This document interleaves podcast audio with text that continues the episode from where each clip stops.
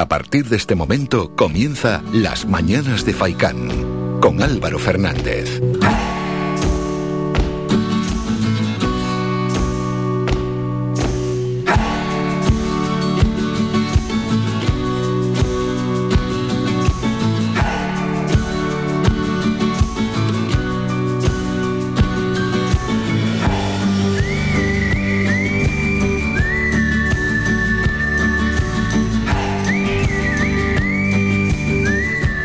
¿Qué tal? Muy buenos días y bienvenidos a este programa Las Mañanas de Faicán. Hoy es miércoles 17 de noviembre, San Gregorio. ¿Y por qué decimos y recordamos al inicio del programa que es San Gregorio? Bueno, pues porque es fiesta en el municipio de Telde, día grande de las fiestas de San Gregorio Taumaturgo hoy.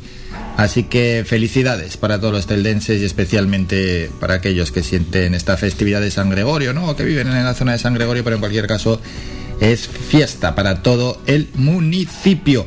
Luego recordamos lo que se ha planificado desde el ayuntamiento para que todo aquel que tenga a bien y tenga festivo y quiera disfrutar de las actividades, pues sepa qué es lo que está programado. Vamos a presentar rápidamente el programa y lo que tendremos a continuación. La primera hora es informativa. Bueno, antes de nada, un saludo de Mingo Montes de Oca en el apartado técnico y otro de mi parte. Y lo que estaba comentando, que la primera parte es eso, es plenamente informativa. Entre medias a las 9 y 5 vamos a conocer la iniciativa Barrio y es que Coalición Canaria propone poner los barrios en el centro de la, de la agenda política en Canarias. Y es que los nacionalistas presentaron en Las Palmas de Gran Canaria Iniciativa Barrio una propuesta que plantea desarrollar las grandes transformaciones desde donde viven las personas. Así lo han dicho, el objetivo es poder implantarlo en otros municipios de la isla. Vamos a hablar con Pablo Rodríguez, él es secretario general de Coalición Canaria en Gran Canaria. Después, más protagonistas. Por ejemplo, a las 10 menos 25, Iván Tardón, experto en nutrición, llega con su sección de los miércoles La Salud al Día y nos hablará de bebidas energéticas. Y hay que ir ya lanzando diferentes iniciativas y campañas sobre el 25 de noviembre, el Día Internacional de la Eliminación de la Violencia contra la Mujer. Y la primera con la que vamos es con la de la capital. Vamos a hablar, por tanto, con la concejala de Igualdad y Diversidad, Mari Carmen Reyes, en Las Palmas de Gran Canaria, para conocer cómo es la campaña municipal de cara al 25 de noviembre. Nos gusta felicitar y nos gusta también traer aquí al programa a todos aquellos que tienen un mérito enorme, como por ejemplo la que sería la gloria. Nos vamos a ir hasta San Bartolomé de Tirajana porque queremos felicitar a esta quesería que logró dos medallas en el certamen internacional World Cheese Award 2021, es decir, el Mundial de los Quesos. Hablaremos con su propietario José Miguel Ortega. Los eSports en la onda de la mano de eSportal en Canarias, Fran Blázquez, director ejecutivo de Bringlight, estará con nosotros y vamos a conocer qué es lo que hace esa empresa Bring Life. Y terminaremos el programa, como no, como cada miércoles, con nuestra psicóloga Soraya Puerma, quien nos habla esta vez de ludopatía. Con todo esto, y esperando la participación de los oyentes en el 928 70 75 25, el teléfono para entrar en directo o en el WhatsApp 656 60 96 92, comienzan las mañanas de Faikan. La opinión del día.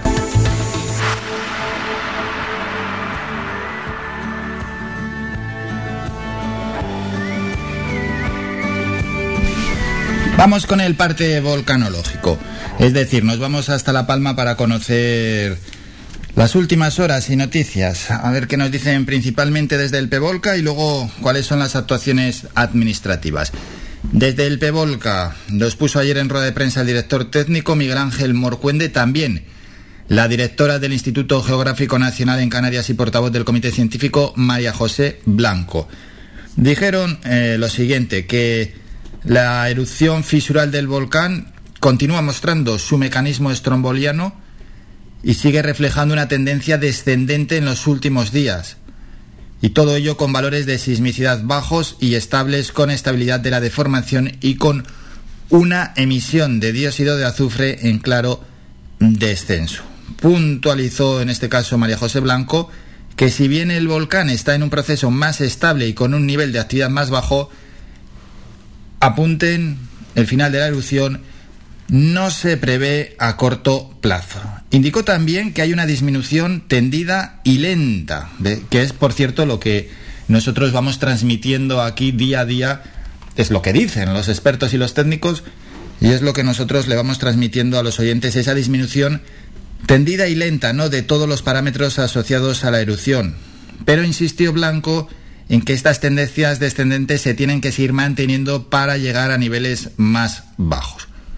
Por su parte, eh, Morcuende perdón, destacó que la sismicidad sigue con valores bajos en la zona intermedia, es decir, entre 10 y 15 kilómetros, y se mantiene estable a profundidades superiores a 20 kilómetros, tanto en el número como en la magnitud de los sismos. No obstante, al mediodía de este pasado lunes se produjo un repunte del tremor volcánico que aseguró Morcuende se vigilará y monitorizará a lo largo de los próximos días. En cuanto a la deformación, resaltó que se mantiene la estabilidad en todas las estaciones sin que se produzcan movimientos en la componente vertical y que siguen estables las tendencias horizontales de cada una de las estaciones, tanto en la LP03, la más cercana al centro eruptivo, como en las regionales. Y en relación a la emisión de dióxido de azufre asociado al penacho, el director técnico puso de relieve que ha habido un importante y apreciable descenso en las últimas horas, lo que viene a confirmar la tendencia general claramente descendente en cuanto a emisiones de dióxido de azufre. Bueno, el volcán que poco a poco va dejando esos parámetros cada vez eh, menores, por tanto positivo, pero queda, queda bastante, ya han dicho los técnicos. Y en cuanto a las ayudas, el Consejo de Ministros aprobó ayer el acuerdo en el, por el que se autoriza el Servicio Público de Empleo Estatal a la concesión de una subvención de 63 millones de euros para el desarrollo del Plan Extraordinario de Empleo y Formación para hacer frente a la erupción volcánica.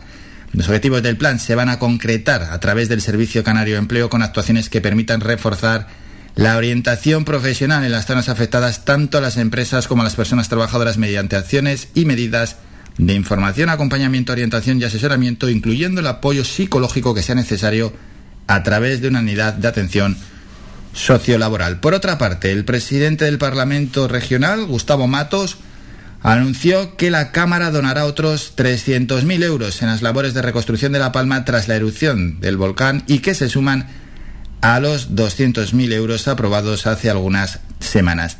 Y terminamos ya con el último apunte, y es que en declaraciones a los periodistas tras la reunión de la mesa del Parlamento en la isla y después de reunirse con el presidente del Cabildo, Mariano Hernández Zapata, Matos apuntó ayer también que en la Cámara se va a crear una comisión específica sobre la reconstrucción de la isla, que ya les ha costado también, ¿eh? todo se ha dicho. La comisión estará presidida por el presidente del Parlamento y su mesa en la que conformarán los miembros de la mesa en la Cámara y su composición, calendario, funcionamiento y previsiones respecto a las comparecencias se acordarán con los grupos parlamentarios. Aseguró Matos que la comisión será un buen lugar de debate para exponer el trabajo inmenso de reconstrucción que necesita La Palma y una vez finalice se elaborará un informe con todas las conclusiones. Bueno, pues así está la situación por La Palma. De ello vamos informando día a día. Y vamos con un temita musical, con un artista local y también amigo de esta radio y de este programa. Todos los que pasan ya son amigos. Entonces, como Yadel estuvo con nosotros, amigo de las mañanas de Faikan, escuchamos su canción Regalo. Sin terminar. Y el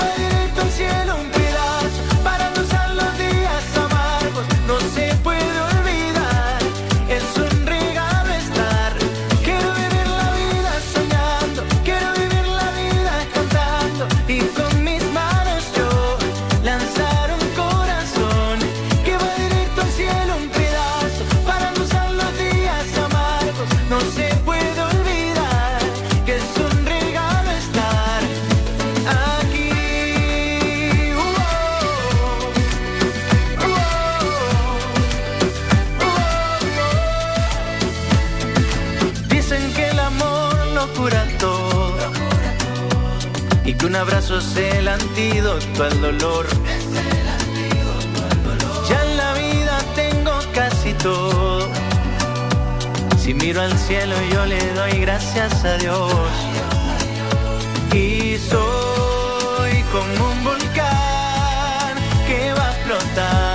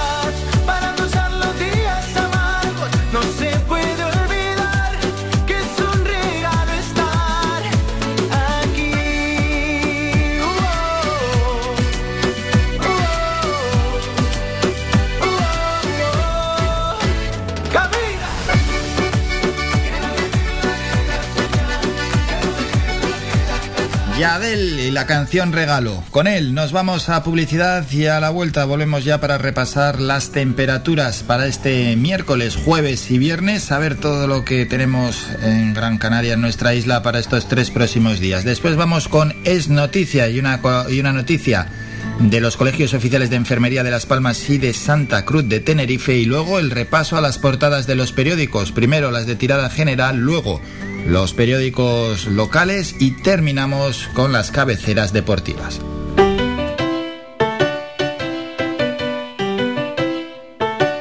Estás escuchando Faikan Red de emisoras Gran Canaria. Sintonízanos en Las Palmas 91.4. Faikan Red de emisoras. Somos gente, somos radio.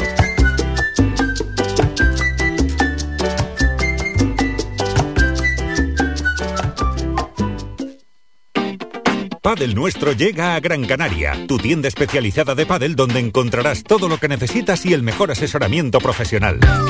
Te esperamos en calle Fondos de Segura número 23 en Siete Palmas, frente al Estadio de la Unión Deportiva Las Palmas. Hacemos envíos a todas las islas. No te quedes sin tu material de pádel. Síguenos en Facebook e Instagram. Padel Nuestro Las Palmas, para estar al tanto de todas las novedades. Te esperamos.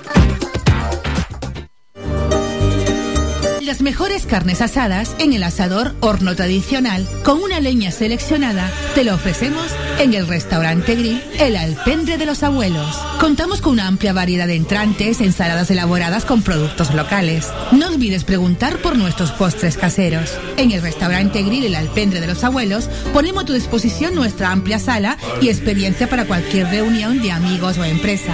En estas navidades, tu cena con nosotros será todo un éxito. Teléfono 928 98 38 90.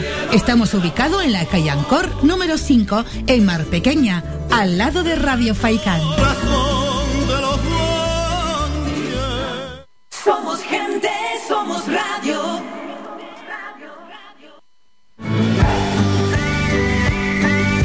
Escuchas Las Mañanas de Faicán con Álvaro Fernández.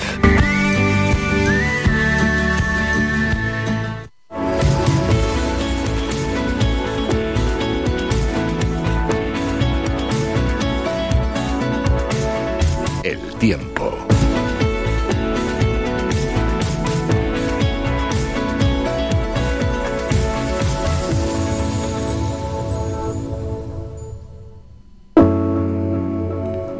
Momento ya para el repaso a las temperaturas para estos tres próximos días en nuestra isla. Empezamos por la costa norte y las palmas de Gran Canaria, donde tenemos lo siguiente. Para hoy se esperan intervalos nubosos en las horas centrales del día. Para mañana, poca nubosidad y para el viernes también intervalos nubosos. Las temperaturas mínimas entre 17 y 19 grados y las máximas se situarán en torno a los 23 grados. El viento de procedencia norte, rachas 20-30 kilómetros hora.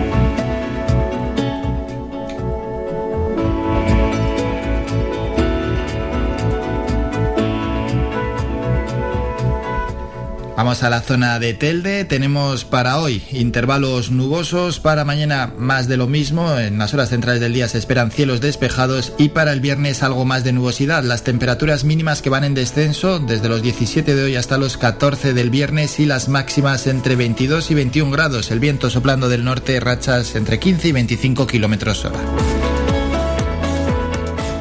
a la zona este y sureste, donde para hoy algo de nubosidad, también con intervalos nubosos. Mañana se esperan nubes y para el viernes cielos más despejados. Las mínimas en descenso de los 16 de mínima de hoy a los 13 de mínima del viernes y las temperaturas máximas se situarán en los 21 grados.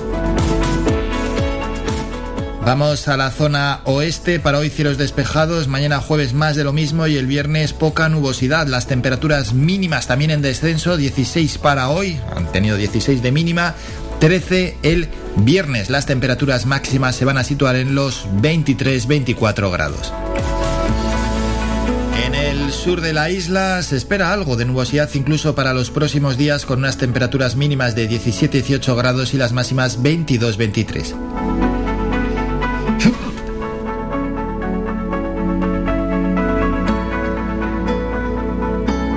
Y vamos ya a la cumbre. Tenemos para, para hoy niebla, bastante nubosidad. Mañana también cielos cubiertos y el viernes cielos cubiertos. Las temperaturas mínimas ya serán bajas. Eh, hoy 10 de mínima, se esperan para el jueves y para el viernes 6-7 grados de temperatura mínima y las máximas estarán en torno a los 15-16 grados.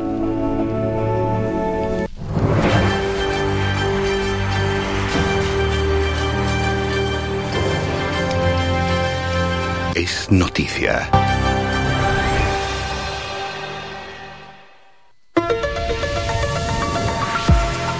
Y es noticia que los colegios oficiales de enfermería de Las Palmas y de Santa Cruz de Tenerife han solicitado la inclusión de los informes de detención de violencia de género realizados por enfermeras en el marco legal de la comunidad autónoma y también en los protocolos de actuación disponibles en el Servicio Sanitario Público del Archipiélago.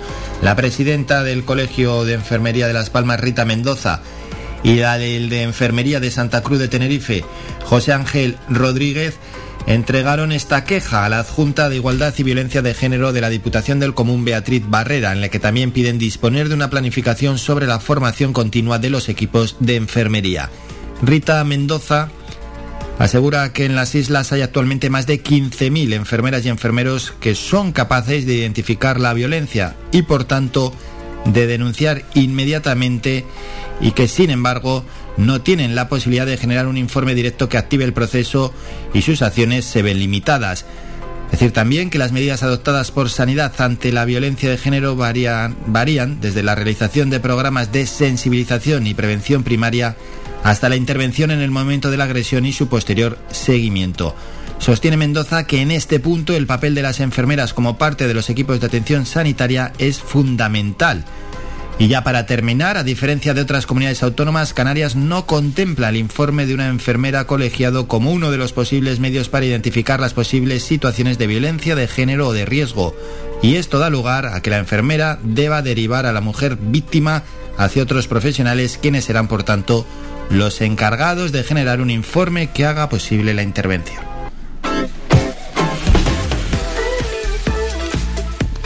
Y dicho esto, toca el repaso a las portadas de los periódicos. En la foto de portada los empresarios apelan a la Unión Europea tras romperse el diálogo social y se ve la mesa. Lo de Escriba es un parche, hablaremos con Bruselas. Para Fernández de Mesa, vicepresidente de COE, el déficit de las pensiones se arregla con empleo. Titular del mundo, el gobierno entierra el mérito y dará títulos con suspensos. Los alumnos podrán graduarse sin tenerlo todo aprobado, ir a selectividad con una asignatura pendiente y no habrá recuperaciones en la ESO.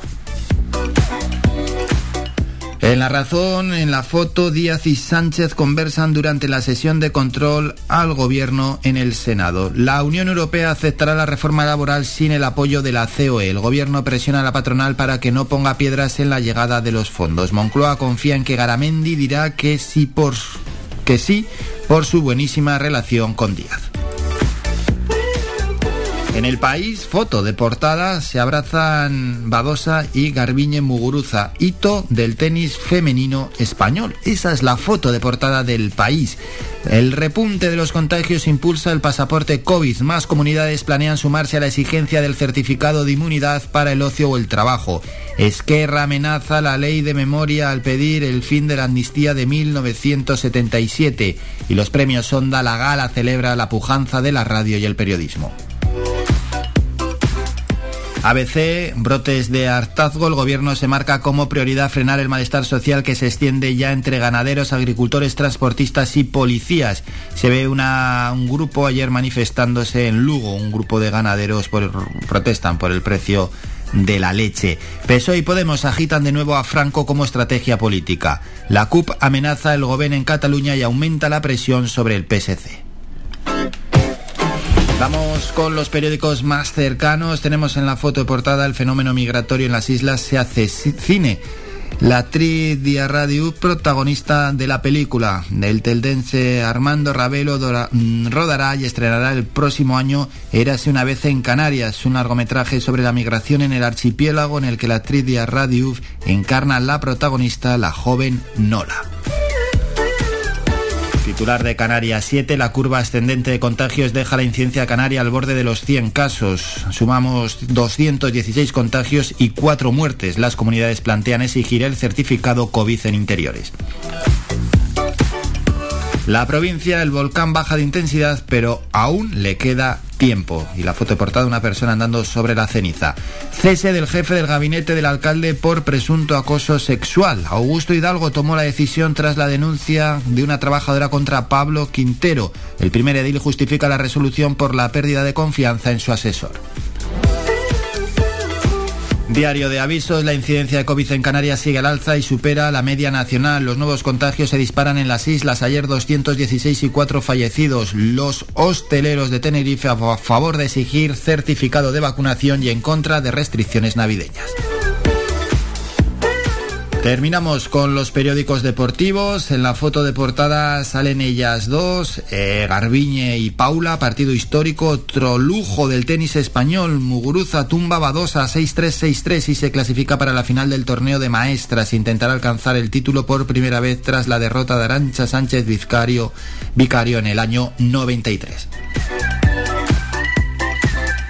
Diario AS, tridente antijeques. El Madrid pretende blindarse para una década ante el avance del petrofútbol. Ya trabaja en la renovación de Vinicius. A Mbappé lo atará en enero. El deseo de Haaland de, vivir en España es su baza. Bueno, pues el diario AS sueña con Mbappé, Vinicius y Haaland. Y el Sport, opción Ciset. El Barça podría activar la cesión del extremo del Chelsea ante la dificultad de cerrar el fichaje de Sterling. El club laurana sabe que la operación es factible y debe tomar ya una decisión.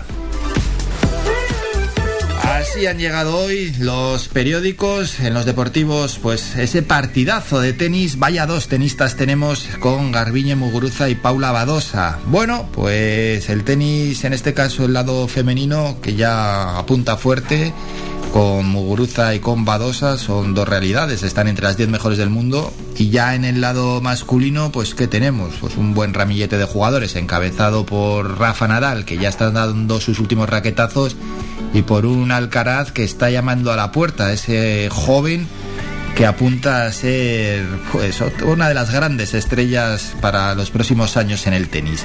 Así que los aficionados al tenis están de enhorabuena. Venga, vamos con más asuntos. Nos vamos a publicidad. A la vuelta, toca ya el primer boletín informativo y luego conocer la iniciativa Barrio. Es una iniciativa que ha sacado el partido político Coalición Canaria y que propone poner a los barrios en el centro de la agenda política en Canarias. Los nacionalistas lo presentaron en Las Palmas de Gran Canaria. Hombre, principalmente es para allí, lo de iniciativa barrio. No va a ser para algún municipio de los que tenemos en nuestra isla que es un pueblo y que son pequeños, ¿no? Esto va por barrios. Una propuesta que dicen que plantean desarrollar las grandes transformaciones desde donde viven las personas también tienen objetivo de implantarlo en otros municipios de la isla. Bueno, habrá que preguntarle por ello, ¿no? ¿Cómo se puede trasladar algo que se piensa para Las Palmas de Gran Canaria a otros municipios? Hombre, hay municipios grandes, ¿no? Que, que tienen barrios, eh, Telde o Santa Lucía. Bueno, hablaremos en cualquier caso con Pablo Rodríguez, quien es secretario general de Coalición Canaria en Gran Canaria. Hacemos un descanso, un minuto y volvemos con estos asuntos.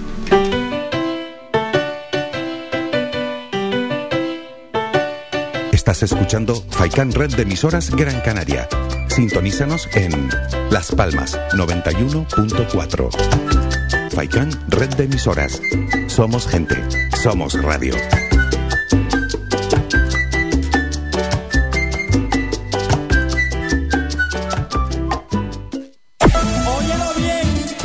Estrella internacional del merengue regresa. Manny Manuel, el rey de corazones. Concierto live streaming. 28 de noviembre desde Puerto Rico. Solo por turtalkstream.com. Manny Manuel regresa. El rey de corazones. Las mejores carnes asadas en el asador horno tradicional con una leña seleccionada te lo ofrecemos en el restaurante Grill El Alpendre de los Abuelos. Contamos con una amplia variedad de entrantes, ensaladas elaboradas con productos locales. No olvides preguntar por nuestros postres caseros. En el restaurante Grill El Alpendre de los Abuelos ponemos a tu disposición nuestra amplia sala y experiencia para cualquier reunión de amigos o empresa. En estas Navidades, tu cena con nosotros será todo un éxito. Teléfono 928 98 38 90. Estamos ubicados en la calle Ancor número 5 en Mar Pequeña, al lado de Radio Faicán.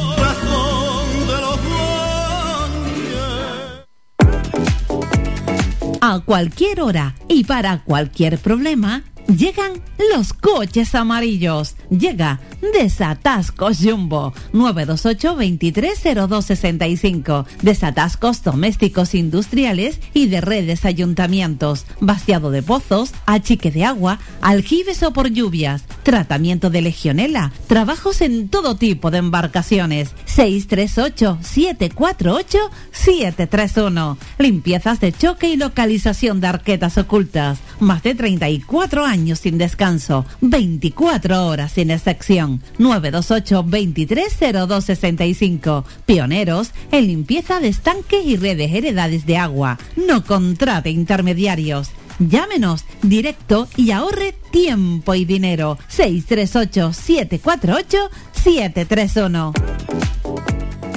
Somos gente,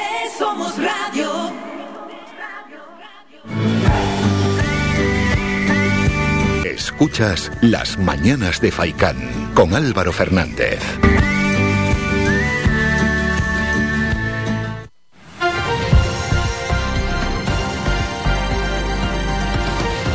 Noticias.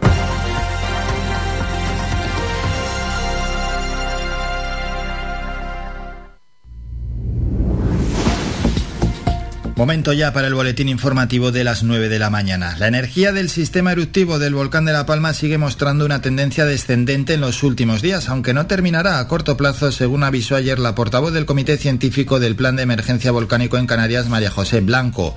Indicó en rueda de prensa que hay una disminución de todos los parámetros, sobre todo la sismicidad, la deformación del suelo y la emisión de dióxido de azufre, que se ha situado entre 3.000 y 3.500 toneladas, pero esa tendencia es lenta y se necesita que siga decreciendo para llegar a niveles más bajos.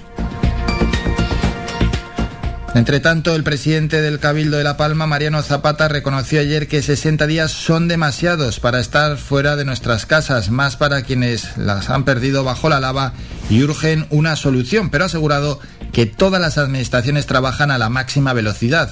En declaraciones a los medios tras recibir a la mesa del Parlamento de Canarias, Zapata recalcó que en este tiempo los ayuntamientos y el Cabildo han entregado ayudas de emergencia a un nivel jamás visto y que se cuantifican en más de 700.000 euros.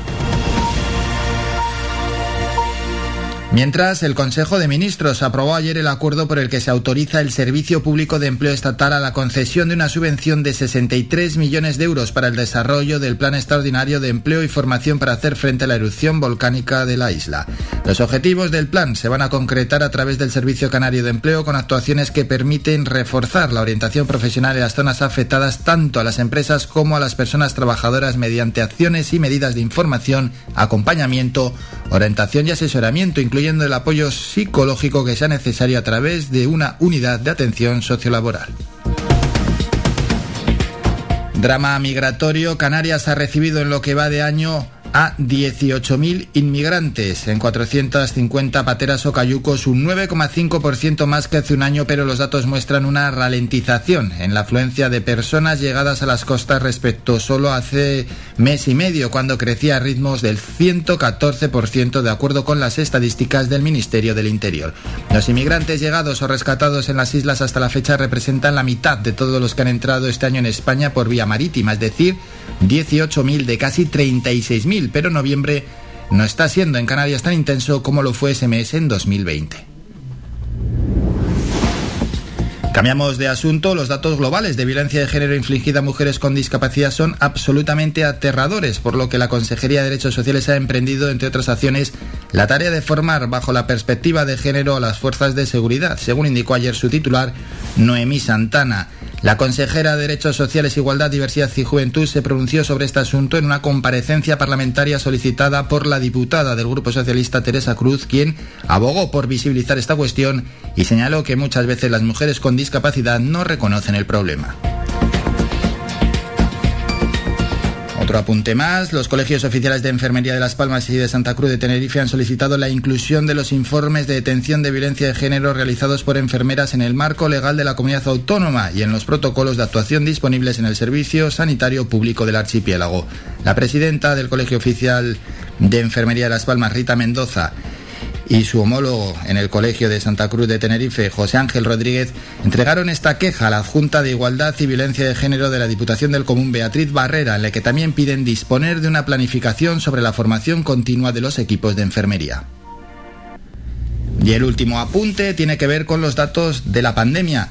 Sanidad comunicó ayer 216 casos de COVID-19 en las últimas 24 horas. Por islas, 86 en Gran Canaria, 82 en Tenerife, 28 casos en Fuerteventura, 18 en Lanzarote, 1 en La Palma y uno en el Hierro. Y tenemos que lamentar el fallecimiento de cuatro personas por COVID-19 en las últimas 24 horas. Terminamos con la información más cercana. Regresamos con un nuevo boletín informativo a las 10 de la mañana visita nuestra página web www.radiofaikan.com y descubre las últimas noticias, entrevistas y novedades de nuestros programas, así como volver a escuchar tus programas favoritos en repetición. www.radiofaikan.com Siguiente asunto es conocer la iniciativa Barrio y es que Coalición Canaria propone poner a los barrios en el centro de la agenda política en Canarias o al menos esa es la idea que tienen los nacionalistas y que presentaron además en las Palmas de Gran Canaria una propuesta que plantean y que tienen como objetivo desarrollar las grandes transformaciones desde donde viven las personas, es decir, desde los barrios. Y también tienen el objetivo y la idea de que esto se pueda llevar a otros municipios de la isla. Para presentar la iniciativa Barrios, saludamos al secretario general de Coalición Canaria en Gran Canaria, Pablo Rodríguez. Pablo, buenos días. Muy buenos días, ¿qué tal? Bien, deseando conocer la iniciativa Barrio, ¿qué es lo que se propone? Bueno, se propone un plan eh, integral, una iniciativa integral, transformadora, que, que logre, pues como bien has dicho, transformar la realidad de donde vive la mayoría de las personas, la mayoría de la gente. Ponía un dato el otro día en la presentación, el más del 60% de la población de la ciudad de Las Palmas de Gran Canaria eh, vive en, zonas, eh, en barrios en la ciudad alta, en, barrios del cono sur. En definitiva, eh, la mayoría de la población vive en, en estos barrios y es necesario actuar y poner la agenda política al servicio de la mayoría, en este caso de la mayoría que vive en los barrios para transformarla. Los retos globales, los retos globales de los que tanto oímos hablar constantemente, y me refiero pues la crisis climática, me refiero a los retos derivados de, la, de las políticas de igualdad, a los retos también pues del coste de la vida, ¿no? El, el, enorme crecimiento del coste de la vida, en definitiva todos los retos globales nacen, están presentes y los sufren también en los barrios. Y por eso hay que transformar y empezar a trabajar desde los barrios, desde la política de proximidad, de cercanía, para que esas cuestiones pues se puedan afrontar y se puedan cambiar. Bueno, dentro del partido, ¿cómo habéis trabajado para generar esta, este proyecto llamado Iniciativa Barrio? Bueno, pues esto ha sido un trabajo de prácticamente dos años, en donde hemos estado eh, visitando pues eh, más de un centenar de asociaciones vecinales, de comunidades de propietarios también de, de los propios parques de vivienda pública. Hemos visitado pues muchísimos agentes sociales y a partir de ahí pues nace esta idea. Una, idea que tiene una inspiración múltiple. Primero en, la- en el conocimiento de la realidad a través de, de los propios protagonistas, pero también en otras iniciativas que se han hecho en el Estado, como puede ser la ley en Cataluña de barrios que se crea en el año 2008 eh, por el gobierno de- del Partido Socialista en aquel entonces con Esquerra Republicana e Iniciativa per Cataluña, eh, una, una ley que lo que plantea básicamente es que haya una ficha financiera por parte del gobierno de, de, en este caso de la comunidad autónoma garantizada para los barrios de toda de toda la comunidad autónoma que además se ponderen las políticas. Esto quiere decir básicamente que cuando hagan cualquier ley de vivienda o una o una iniciativa de empleo pues se tenga en cuenta la realidad de los municipios que tienen pues zonas eh, eh, con mucha población en barrios o que tienen muchos barrios con índices de, de, pues de, de- de mayor tasa de desempleo, de mayor tasa de, de pobreza, y en base a eso, y en base a esa ponderación, pues se tenga, se hagan las políticas. Es decir, no tiene sentido que hoy en día no se contemple en las políticas de empleo, por ejemplo, pues que, que hay barrios, por ejemplo en Telde y como Ginamar, que tienen un, un índice de desempleo mucho mayor que el resto de la media del municipio o, la- o que la media de la, de la isla. ¿no? Pero en este caso, eh, un ayuntamiento, ¿qué mecanismos tiene para poder generar empleo cuando no es una competencia municipal? Bueno, tiene muchos mecanismos. Es verdad que no es una competencia directa, pero tú tienes la capacidad de hacer políticas de, de manera indirecta que generen empleo. ¿Cómo? Pues a través de las propias incentivos que puedan que puedan implantar de carácter eh, fiscal, como me refiero, pues eh, bonificaciones a determinados a, de- a determinadas tasas a través de la implantación de, de pequeñas y medianas empresas, también pues tratando de dinamizar zonas concretas como se hace ya en muchos sitios, muchos municipios, es decir, eh, es una de las, uno de los ejes importantes, la, iniciativa tiene varios ejes, uno de los ejes importantes precisamente es no convertir esto en un programa asistencialista, sino tratar de promover el empleo, promover eh, las pequeñas y medianas empresas en los barrios. Cada vez, y esto es una realidad eh, desde hace muchos años, vemos cómo se han cambiado mucho la- el aspecto y la vida de los barrios porque los comercios locales de proximidad de toda la vida pues han tenido que empezar a ir por la propia competencia de la grandes Ya. superficie, la competencia de las grandes supermercados, etcétera. Eso es un drama, ¿eh? Para un barrio es que al final se queda sin vida. Solo ves, pues eso, lo que son edificios eh, y nada más. Edificios, parques, en el mejor de los casos. Pero claro, la vida la da el comercio, porque eh, el poder bajar a la Es calle, un- el comprar en el comercio, tener un bar, una tienda es lo que te da vida. Efectivamente, es un elemento más. El otro día visitaba un barrio de Las Palmas de Gran Canaria, concretamente Tenoya, y me contaban eh, eh, como si como como un- como lo vivían, ¿no? Es decir, es que ya no ya no queda ni un bar en, en el barrio. No digo que el bar sea lo importante, obviamente, pero sí que es identificativo, ¿no? Es decir, da identidad al barrio todo lo todo el tejido productivo y sobre todo fija empleo. Es decir, eh, no, no dejamos no debemos de, de vamos, de- de menospreciar el empleo que genera al final el pequeño comercio, el pequeño, la pequeña tienda, el pequeño supermercado local, es decir, y eso tenemos que hacer un esfuerzo y eso se, se hace desde las políticas también municipales. No podemos impedir que se instale una gran superficie, pero sí podemos ayudar a través de la dinamización, a través de, de otras medidas de carácter eh, incluso, insisto, fiscal, pues, ayudar a que esos barrios a que esos barrios sigan con la vida, ¿no? con, la, con la identidad que, que los que los marque y sobre todo generando empleo y generando riqueza. Es decir, que, el- que un, pe- un joven que vive en cualquier barrio de, de- de esta isla, pues también pueda plantearse que cuando vaya a abrir eh, su propio negocio o su propia tienda o su propio o su propio eh, eh, bar, pues también el su barrio de toda la vida es una opción.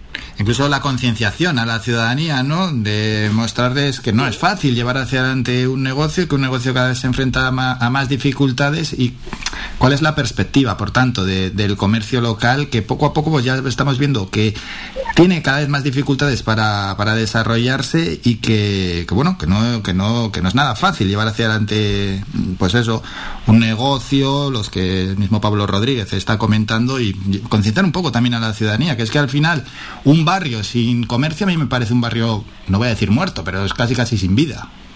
No, no, bueno, ha cambiado, la fisonomía de los barrios ha cambiado desde el momento en el que ha ido desapareciendo todo este tejido productivo, ha ido cambiando, porque al final eh, todos si tenemos memoria eh, de recuerdo de nuestra infancia, en nuestro barrio, en nuestro pueblo, donde, donde nos hemos criado, pues siempre tenemos también eh, la tienda de la esquina, el, el pequeño, el peque la pequeña venta que está eh, pues hasta las 12 de la noche, es decir, yo tengo magníficos recuerdos de eso, de eso eh, personales, con lo cual esto es parte de la identidad y creo que es importante, importante. Y bueno, es uno de los ejes más.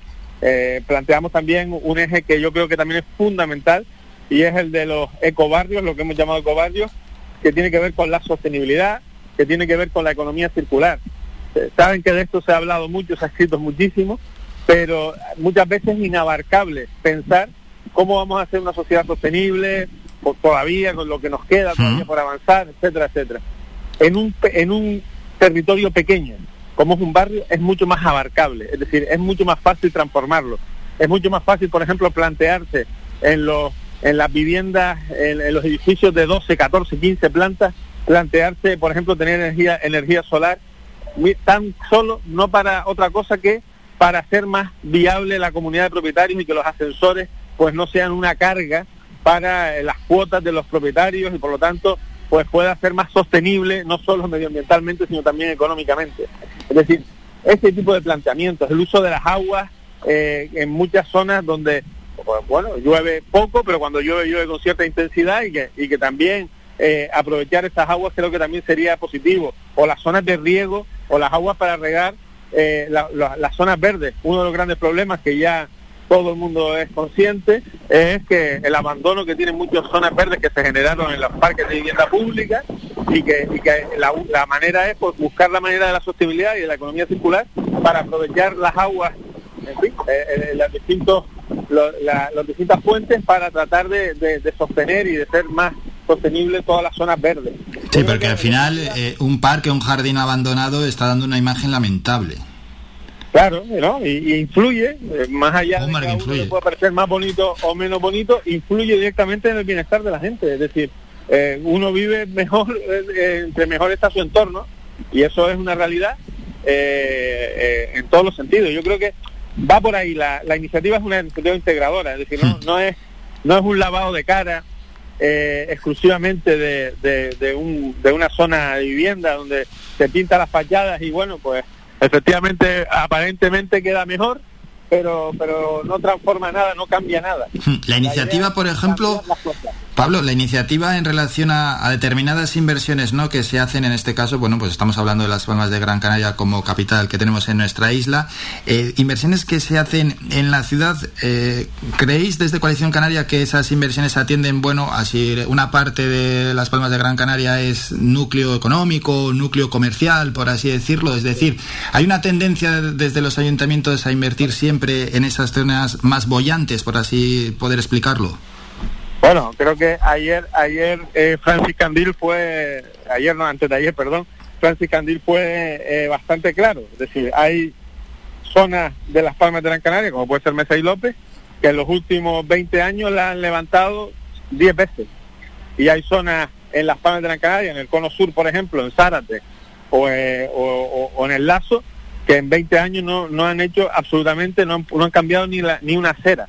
Esa es una realidad eh, en fin, eh, que, que, está ahí, que, que, que, demuestra la prioridad que han tenido los gobiernos, tanto del Partido Socialista ahora como del Partido Popular en su momento, y que, y que además todos los vecinos prácticamente te lo repiten. Es decir, es que ellos, ellos conocen mejor su barrio que nosotros mismos, obviamente. Claro. Y ellos son conscientes de que mientras hay zonas de las Palmas de la Canaria que parece sorprendente, no tienen los servicios básicos, me, refiero, por ejemplo, a red de alcantarillado, servicios básicos. Eh, otras zonas, pues han tenido 20 eh, obras. Algo ya decía Francis que, que Mesa y López van a volver a levantarla ahora, porque había un, hubo un, un, un error o una, un fallo en la obra anterior y bueno, pues van a volver a levantarla. Es decir, evidentemente no, no es una política en contra de nadie es a favor de la, de, la gente, a favor de donde vive la gente, a favor de donde está la mayoría. El proyecto de iniciativa barrio que, que, planteáis, bueno, directamente para las Palmas de Gran Canaria, pero ¿se podría llevar a otro municipio? Bueno, saben que sí, por supuesto, vamos a ver, no, no solo en Gran Canaria, sino en toda Canarias. Ayer hablaba con, con el portavoz municipal de Coalición Canaria en Arrecife, hmm. eh, y, también pues pues es perfectamente eh, vamos eh, de hecho la, idea es que esto pues, pues, tenga una ley a nivel autonómico que también contemple inversión por parte de las instituciones supramunicipales. Eh, la idea es tratar de fomentar políticas es decir por ejemplo hay hay políticas que no son municipales como bien decías antes aunque los municipios participan que son fundamentales incorporar en esta iniciativa como son las escuelas taller, la recuperación de las escuelas taller, algo que, que, que, todo el mundo de alguna manera pues extraña, sobre todo en su forma de, funcionar. Hoy existen los PFAES, es algo distinto, pero, pero básicamente eh, eh, en lugar, en lugar de, de, plantear convenios de empleo, que están muy bien para, para resolver un, problema puntual, eh, y que bueno, están las personas pues durante X tiempo pues trabajando en algo eh, en algo en algo útil las escuelas taller lo que plantean es una formación y una recualificación de las personas. Es decir oye les, les enseñan un oficio les recualifican para poder buscarse la vida y encima durante ese tiempo están trabajando eh, y cobrando para hacer algo en este caso nosotros entendemos en pro del barrio. Es decir plantear escuelas taller que también mejoren la realidad y la, y la, y la vida de los barrios y, por y, den salida económica, pero también recualificación a las personas, es decir, buscar ese círculo perfecto que ayude a, a cambiar la dinámica y a cambiar la realidad de los barrios a mejor. Y una última pregunta, no sé si han pensado algo, han planteado, bueno, también tendrán su, su opinión sobre el asunto, ¿no? La relación que tiene el ciudadano con la administración, porque tantas y tantas veces escuchamos a ciudadanos quejas y críticas a la hora de dirigirse hacia, hacia la administración, ¿no? Para que los atiendan. Sí, eh, es, una, es una cuestión eh, clave. Eh, se ha hablado durante años de la digitalización de la administración, es decir, de que cualquier trámite, trámite de la administración se puede hacer desde casa, pero se ha obviado algo que es tremendamente real, que es la brecha digital. Y la brecha digital tiene mucho que ver muchas veces con la brecha eh, social, eh, de pobreza, en donde efectivamente no todo el mundo tiene acceso a un ordenador, ni todo el mundo tiene la capacidad de poder hacer un trámite que en muchas ocasiones es tremendamente complejo. Hmm. Por eso es fundamental recuperar la idea que se trabajó durante años y que se abandonó de la descentralización de la administración. Es decir, volvemos a lo de las Palmas de Gran Canaria, pero si quieren volvemos, en, eh, podemos hablar de Telde, pero en las Palmas de Gran Canaria no tiene mucho sentido que el 60% de la población tenga que trasladarse cuando podrían plantearse pues eh, oficinas reales de distrito, reales me refiero que puedas hacer absolutamente todos los trámites y no que puedas hacer solamente unos pocos o que sea simplemente una una, una especie de delegación política. Creo que es fundamental la descentralización y trabajar en la descentralización para que la administración no sea un muro con el que se encuentra el ciudadano, sino que sea un espacio para ayudar al ciudadano a cualquier trámite y a cualquier iniciativa. Bueno, y con eso nos quedamos. Hemos escuchado a Pablo Rodríguez, secretario general de Coalición Canaria en Gran Canaria. Pablo, gracias por estos minutos y por explicar la iniciativa Barrio. Un saludo, que vaya todo bien. Muchísimas gracias a ustedes y seguiremos explicándola porque es mucho más amplia, pero agradecido por este, por este rato y por esta posibilidad. Somos la mejor información, música y entretenimiento. Las mañanas de Faikán.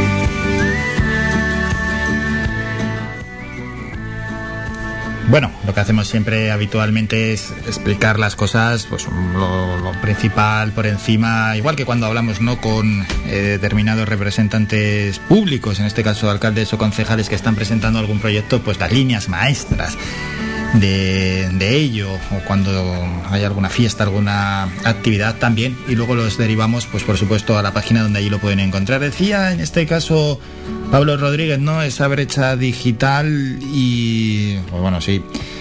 La brecha digital es importante y ojo, que hay alguna zona de nuestra isla que no tiene conexión a internet o una muy mala conexión a internet o al menos yo cuando paso por ahí no yo y más personas porque no voy solo no tenemos conexión a internet. Por ejemplo el domingo estaba en una zona del oeste de nuestra isla en la zona de Tasártico y no había conexión no, no, había posibilidad de que funcionase el teléfono móvil. Bueno, eh, alguno dirá, antes tampoco había móviles, ya, ya, pero es que a día de hoy se utiliza internet para todo y ojo, ¿eh? y sobre todo si hay una emergencia, el no poder avisar, pues te ves ahí bastante atado de manos. Vamos a ver si eso se puede subsanar y que haya conexión a internet en toda nuestra isla. Dirá alguno, es un lugar un poco alejado. Bueno, tampoco es un lugar remoto, ¿eh? no empecemos a exagerar. Nos vamos a publicidad, a la vuelta. Volvemos para ir con información de ámbito digital. El primero que entra es Juan Cruz Peña, periodista de Confidencial con el kiosco digital. Y luego nos vamos a Twitter para conocer las 20 tendencias en estos momentos.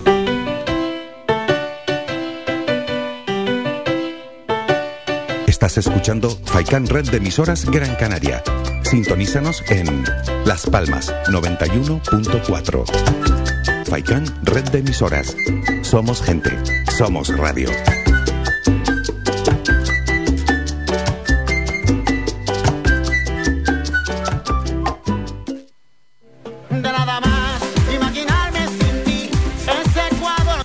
Restaurante Mi Niño abre sus puertas de lunes a viernes de las 7 de la mañana a 6 de la tarde. Le ofrecemos desayunos, menús variados caseros a precios asequibles. Disponemos además amplios salones para cualquier tipo de celebraciones. Infórmate o haga su reserva al 928 700602.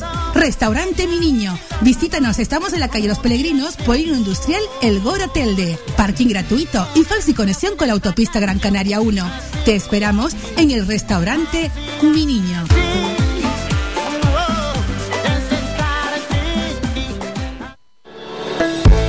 De lunes a viernes a la una de la tarde en Radio Faicán hablamos de salud con el doctor Vázquez. Te ofrece claves y consejos para una vida más saludable. Y todo el año, las 24 horas del día, te atienden el teléfono 644 92 91 90. Recuerda, 644 92 91 90. Para más información visita joseluisvázquez.es o escribe a info arroba joseluisvázquez.es. Estará encantado de atenderte. Y no lo olvides, Oseomar te ayuda a potenciar tu salud muscular, ósea y articular cada día. En herbolarios y para farmacias pide Oseomar. Notarás la diferencia.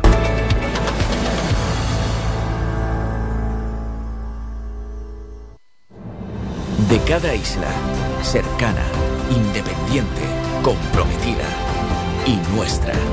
Así es, mírame. Televisión de las Islas Canarias. Somos gente, somos radio.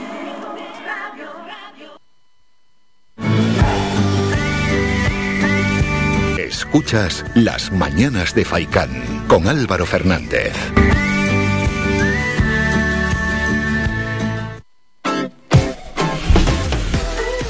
Momento para continuar con la información, en este caso en formato digital. Escuchamos al periodista Juan Cruz Peña.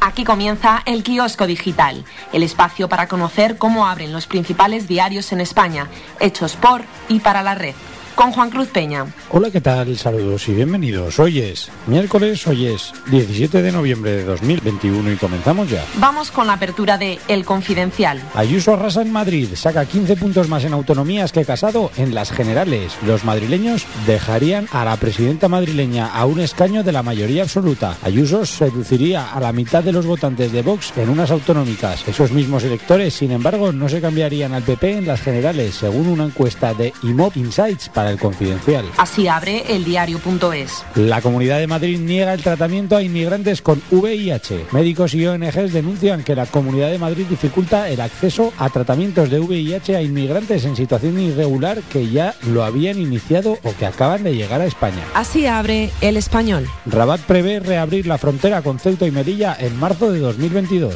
El jefe de fronteras, Khalid Seroali, ya ha dado órdenes a las autoridades de Nador y Tetuán para preparar el terreno. Saltamos a la apertura de público. Las comunidades autónomas estudian la ampliación del pasaporte COVID ante el aumento de la incidencia. País Vasco, Cataluña, Comunidad Valenciana y Navarra, entre otras, valoran pedir el certificado para poder acceder a determinados espacios ante el incremento de la incidencia acumulada en España, que ya alcanza los 88,6 casos. Seguimos con la información.com. Nultra apuntala el Comité de Estrategia para atar en corto a los dos CEO de Indra. El órgano formalizado ahora en el nuevo reglamento del Consejo tendrá potestad para analizar las propuestas de los dos consejeros delegados, Ignacio Matáis y Cristina Ruiz, en materias de negocio, financieras y de otro tipo. Nos vamos a Voz Populi. Escriba reclamaba por escrito en 2019 no subir cotizaciones en ningún caso. En un informe publicado en abril de 2019, cuando presidía la IREF, advirtió de que son relativamente altas porque superan en 6 puntos la media de la OCDE. ¿Con qué abre Infolibre? La falta de control del Congreso sobre sus letrados lo expone a la injerencia de intereses privados. El ascenso al Tribunal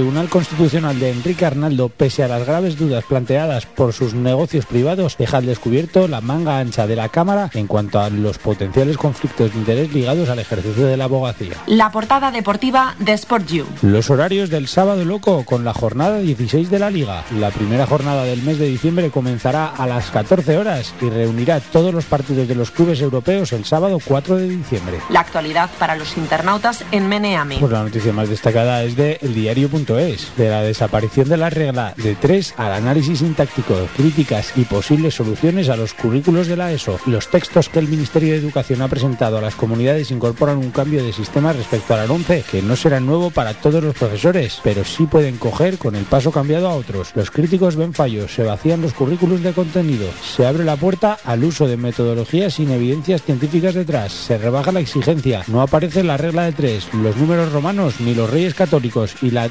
indefinición sobre la puerta y la indefinición abre la puerta a que cada comunidad haga una cosa distinta. Cerramos con la frase del día de proverbia.net. Pues hoy miércoles 17 de noviembre de 2021 es una frase que nos habla de vivir. Solo se vive una vez y yo no quiero esperar esa felicidad universal. Ante todo quiero vivir. Si no sintiese este deseo, sería preferible no tener vida. La dijo Fyodor Dostoyevsky, novelista ruso del siglo XIX. Pues hasta aquí esto ha sido todo lo más destacado por la prensa digital en España, primera hora del día. Mañana estaremos de nuevo aquí contigo a la misma hora. Hasta entonces, recibe un cordial saludo de Juan Cruz Peña y que pases un buen día. Un saludo, adiós.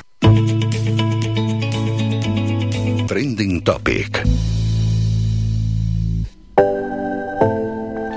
Momento ya para ir, en este caso, con las 20 tendencias en Twitter en estos momentos. Gracias, Juan Cruz, por toda esa información en el kiosco digital. La primera es Feliz Miércoles. Bueno, la segunda es Spider-Man. Dicen así, los seguidores están a la espera del tráiler Spider-Man No Way Home.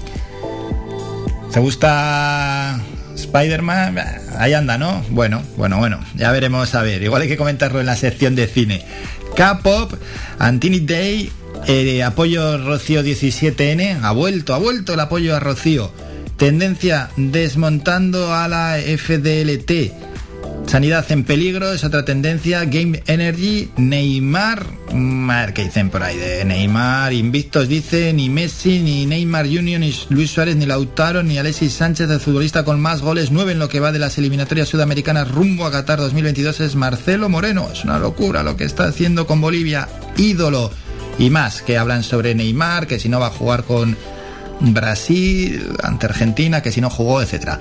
Geguen, hoy 17, Vinicius, en ese partido estábamos hablando, ¿no? De ese Brasil-Argentina. Vinicius hizo un jugadón, echó el balón por, por, por las dos piernas, por encima de la espalda y por encima de la cabeza y pasó por encima de un adversario. Bueno, es una gran jugada, no sé si la han visto. Diario le dice, ante un jugadón así, Solo se puede aplaudir. Barsky Sport venía de comerse un caño premium de Di María. ¿Se borró? No. Dibujó esto. Vinicius ratifica credenciales de crack. No juega en el Real Madrid de casualidad. Será parte de lo mejor del mundo por muchos años. Bueno, Vinicius que parece que en lo futbolístico va ganando peso. Have a Safe Flight, música, tendencia, electro también. Juan Marín. Juan Marín ya era tendencia ayer en Twitter y lo sigue siendo, entre otras cosas. Dice Juan Ramón Rayo lo siguiente. Lo de Juan Marín vuelve a mostrarnos una vez más que los políticos son hipócritas andantes. De hecho, el discurso político es pura propaganda dirigida a engañar a unos ciudadanos que saben que se, la está que se les está mintiendo y que la mayoría de las veces quieren que se les mienta. También dicen, Juan Marín descarta dimitir e insiste, es estúpido un presupuesto con recortes. Di María por ese partido también, entre Brasil y Argentina, el 17, Holland, Spidey y Stephen Curry.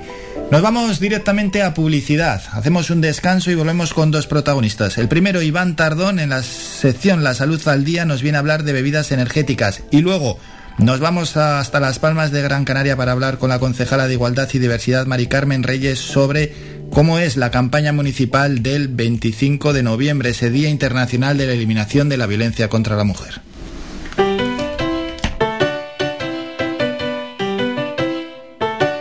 Estás escuchando Faikan Red de emisoras Gran Canaria. Sintonízanos en Las Palmas 91.4. Faikan Red de emisoras. Somos gente.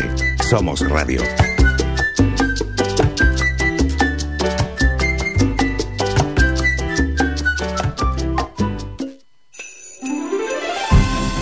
Llega Viveros El Rosal, la magia de la Navidad. Contamos con una gran superficie donde encontrarás todo lo relacionado con la jardinería, plantas naturales de interior y exterior, frutales, centros de plantas, centros de flores, además de artículos de regalo, pascuas, abetos navideños, decoración navideña. Vive la Navidad con nosotros. Nos encontramos en Montaña Los Veles, a Huimes. Abrimos de lunes a sábado de 8 de la mañana a 8 de la tarde y los domingos del mes de diciembre de 9 de la mañana a 2 del mediodía. Teléfono 928 78 14 61. Viveros el Rosal te desea felices fiestas.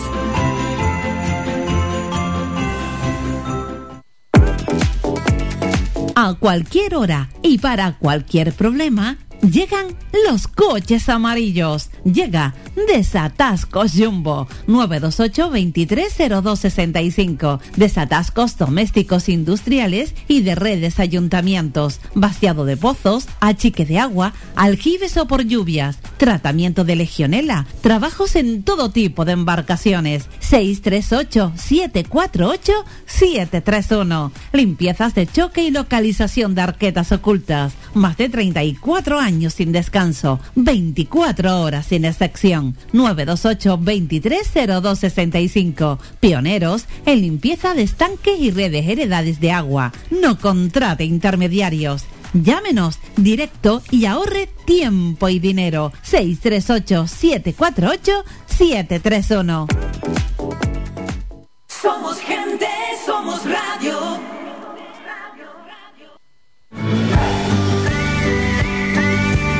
Escuchas Las Mañanas de Faicán con Álvaro Fernández.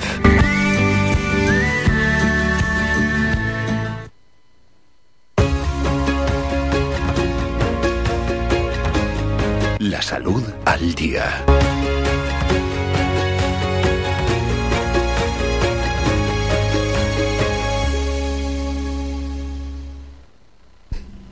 Vamos con la sección La Salud al Día y saludamos al experto en nutrición Iván Tardón. Iván, buenos días. Buenos días, Álvaro. Bueno, otro miércoles más. ¿Qué tal? ¿Cómo ha ido la semana? Bien, bastante tranquila.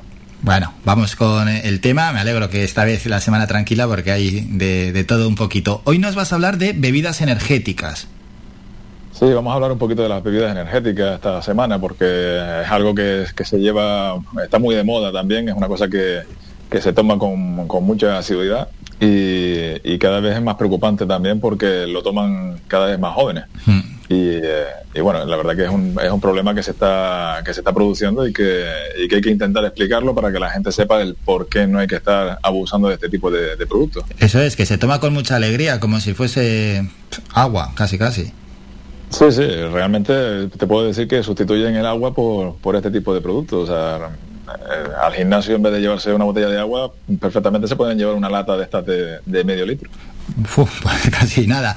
Ahora vamos a hablar de mm, la situación, ¿no? de los problemas que eso puede causar, pero para que los oyentes no se entiendan, Iván, bebidas energéticas, ¿cuáles son? Porque puede haber error en esto de bebidas energéticas. Sí, son todas aquellas que te producen una cierta energía, que te, te producen, digamos, una sensación de, bienestar, de, de, que te reduce la fatiga y que tienes, digamos, más, eh, estás más en situación de alerta, ¿no? Eh, este tipo de bebidas pues se ha puesto de moda de unos 20 años para acá más o menos y, realmente ahora pues ya han sacado formatos de, te digo, de, medio litro, ¿no? Que ya me parece una cosa exagerada cuando veo a gente por la calle tomándose una, una bebida de este tipo, teniendo en cuenta pues lo que tiene dentro de esa, esa lata. ¿no? no estamos hablando de, un zumo de fruta, no estamos hablando de, una, una, botella de agua, como decías, ni tampoco de un refresco habitual. Estamos hablando de, un pelotazo, por decirlo de alguna manera. Eso es, eso es. Y cada vez hay más marcas en el mercado y es facilísimo, ¿no? Eh, hay una inmensa variedad. Iván, que nadie confunda estas bebidas energéticas con otro tipo de bebidas que se toman cuando se hace deporte, esas bebidas isotónicas y demás. No, no, no, para nada. También te dan una cierta energía, porque llevan azúcar. Al final el, azúcar, todo lo que lleva azúcar te va a dar una cierta energía, pero no, no estamos hablando de ese tipo de, bebidas que serían más consideradas como, a lo mejor, como isotónicas, ¿vale? Eso es. Estamos hablando de bebidas que ya contienen, por ejemplo, azúcar, tienen eh, pues aproximadamente unos 75 gramos de azúcar. Eh, si hablamos si hablamos de la de la de medio litro.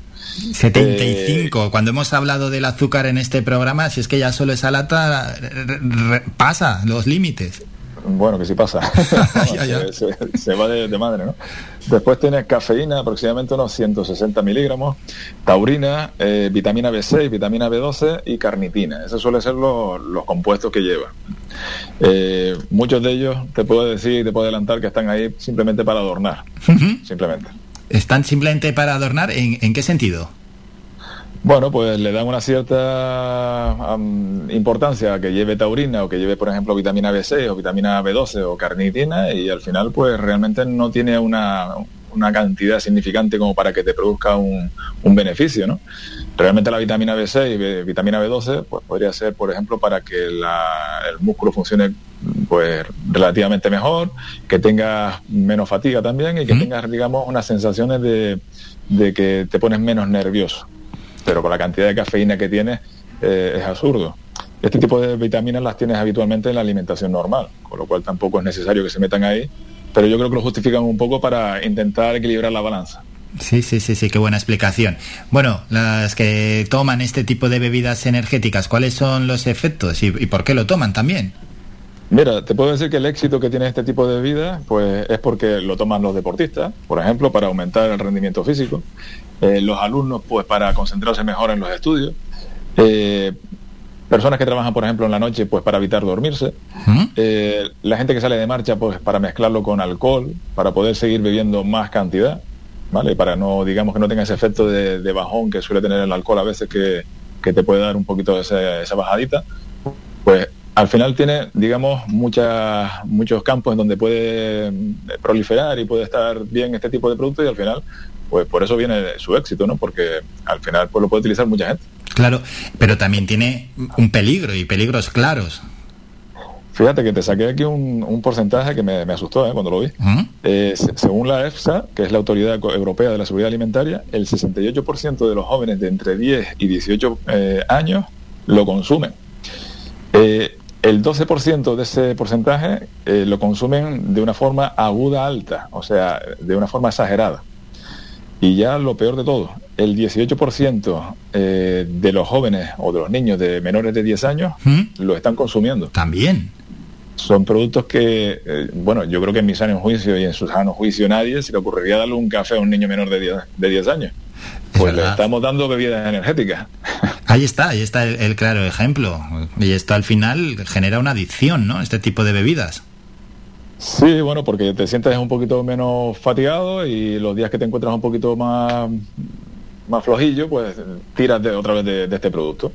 Vale, y, ya, no es el producto en sí que a lo mejor te venía la típica lata eh, finita que, bueno que todos conocemos, que sale muchos anuncios, sino que ya te están poniendo unos, unos bidones que, vamos, que, da hasta miedo, ¿no? Eso es, lo que estamos comentando de medio litro, claro. Y además eh, genera una tolerancia, por ejemplo, a la cafeína. Es decir, si están tomando antes de cierta práctica deportiva, de estudio o de salir simplemente de fiesta, te está generando esa tolerancia a la cafeína. A la cafeína y, y- y el azúcar, que ya conocemos el, el resultado que tiene. Al final, pues, te crea la dependencia y al final un problema, porque un exceso de cafeína te puede, te puede llevar a tener, pues, pues un trastorno, digamos, eh, nervioso, incluso emocional, o, por ejemplo, eh, pues, te digo, la tensión arterial alta incluso. Entonces, estamos hablando ya de problemas de salud que, que a día de hoy se ven en, en- en niños de, de 10 años, te digo, la tensión alta perfectamente, encima con, con, eh, pues, con el azúcar puede aumentar más la capacidad de, de- o la posibilidad de tener obesidad, Eh, la diabetes que estábamos hablando el otro día, con lo cual, digo, no tiene nada, nada, nada bueno, no, no tiene nada bueno. Es preferible tomarte una, una taza de café a lo mejor que, que tomarte esto. Sí, y claro, es que esto no se puede recomendar en ninguna cantidad. Es que, vamos a ver, la cafeína que tiene una taza de café viene a ser unos 50 miligramos aproximadamente, más o menos. Si te tomas un, un café americano, si te tomas un café un poco más largo, puede variar un poco, a lo mejor en, en 100 o algo así, ¿no? A lo mejor unos 100, entre 50 y 100 miligramos. Una lata de estas que te comentaba, pues, pues, te digo, el- te, lleva ya 160 miligramos, que son casi tres, tres tazas de café, por lo menos de las que te comenté. Claro. Y, eh, Y luego es y que- la cafeína ya, ya empieza a tener problemas a partir de los 300 o 400 miligramos. Ajá. Vale, vale, ahí empiezas ya a tener problemas. Pero claro, es que luego, se, a ver, que se está utilizando esto en prácticas que ya es como un vicio. El primer ejemplo que has puesto, Iván, no, para ir al gimnasio. Oye, pues vas al gimnasio por tu propia voluntad y si estás un poco más apagado, pues haciendo el ejercicio te animarás. Igual que eso, los, los otros casos. Sí, es que al final, pues, eh, te digo, hay formas de, de- de que el cuerpo funcione perfectamente sin necesidad de esto. Lo mismo si comes una comida muy copiosa, te produce un, un efecto de somnolencia y, bueno, pues al final tiras de café o tiras de este tipo de productos. Eh, personas que les cuesta a lo mejor despertarse por la mañana, que, que tienen ese problemilla de que si no se toma un café no son personas, pues quizás a lo mejor está durmiendo pocas horas, a lo mejor está durmiendo nada más que cinco horas.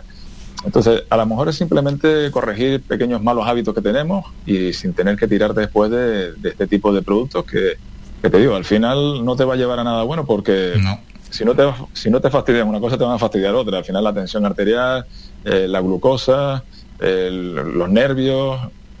Y ya vivimos en una sociedad bastante alterada como para meternos más, Sí, más sí, cafeína. sí. Eso es más cafeína, que a estos niveles en algunos controles antidoping de determinados deportes darían positivo directamente. Efectivamente, sí. Una cantidad muy elevada de, de cafeína puede dar eh, como efecto dopaje, digamos, y, y te pueden echar para atrás.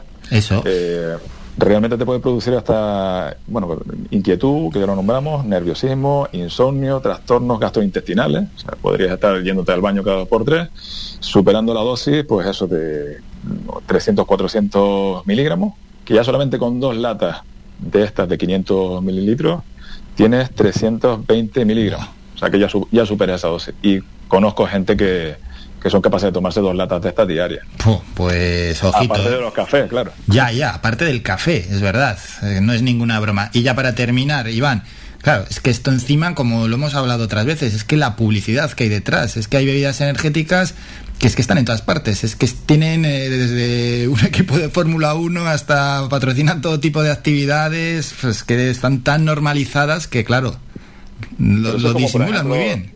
La, la ley de los anuncios, ¿no? Hmm. Que la publicidad, que también se prohibía, se prohibía antes, eh, por ejemplo, publicitar eh, productos alcohólicos o, o- o alcohol en, en sitios de, o recintos deportivos y al final le dieron la vuelta poniendo pues la cerveza 00 o, o- o lo que sea, ¿no? Al final le dan la vuelta para poder seguir anunciándose. Eso es. Bueno, Iván, como siempre, un enorme placer. Hoy otro gran tema en esta sección La salud al día, las bebidas energéticas. Nos citamos ya para el próximo miércoles. Feliz semana. Igualmente, hasta el próximo miércoles.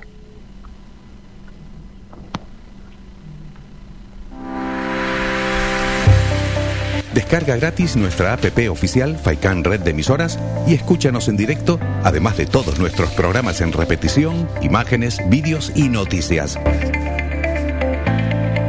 Disponible ya en Google Play y Apple Store.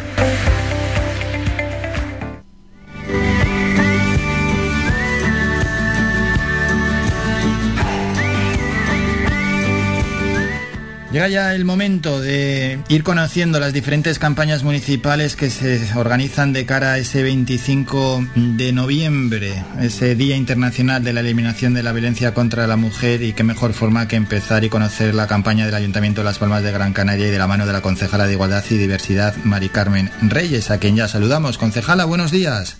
Hola, muy buenos días. Bueno, se ha presentado ya, ¿verdad?, la campaña municipal 25 de noviembre. Sí, la presentamos justo ayer, las dependencias de la Concejalía de Igualdad. Y ya empezamos con los actos eh, y demás. Bueno, y en cada campaña pues hay que hay que promocionar eso, los actos con vídeos, con carteles, con lemas y en este caso el lema es si rompes los sueños de Julia eres el problema. Sí, este desde el año pasado en la desde la concejalía eh, nos hemos propuesto de manera paulatina, el año pasado fue el primero y este el segundo, quitar el foco de la víctima. No podemos eh, exigirle más a la víctima eh, el denuncia, pártate, aléjate, eh, marchate de casa, todas estas cosas, eso es victimizarla aún más. Entonces hemos ido el pasado año, pusimos el foco en la sociedad, en la colectividad, no mirar para otro lado, todos y todas debemos actuar si conocemos un caso de este. Y este año además de poner el foco en la sociedad, en, en, el, en el grupo, eh, también lo hemos puesto en el en este caso en el agresor. No hemos el vídeo y la campaña en sí viene a ser eh, ponernos en la, piel de una niña, de Julia, eh, en este caso que está dibujando sus sueños. Eh, Julia quiere ser libre, quiere ser independiente, quiere tener eh, su familia, dedicarse a lo que quiera, sin ningún tipo de cortapisa, y aparece en esos dibujos y la sombra de, de un monstruo, y este en este caso el monstruo es la violencia de género, eh, la violencia contra la mujer, la violencia machista, y Julia tendrá que hacer frente a eso, y pues de ahí el lema, si rompes los sueños de Julia, eres el problema, y si miras para otro lado también, no eres eh, parte de la solución, sino del propio problema.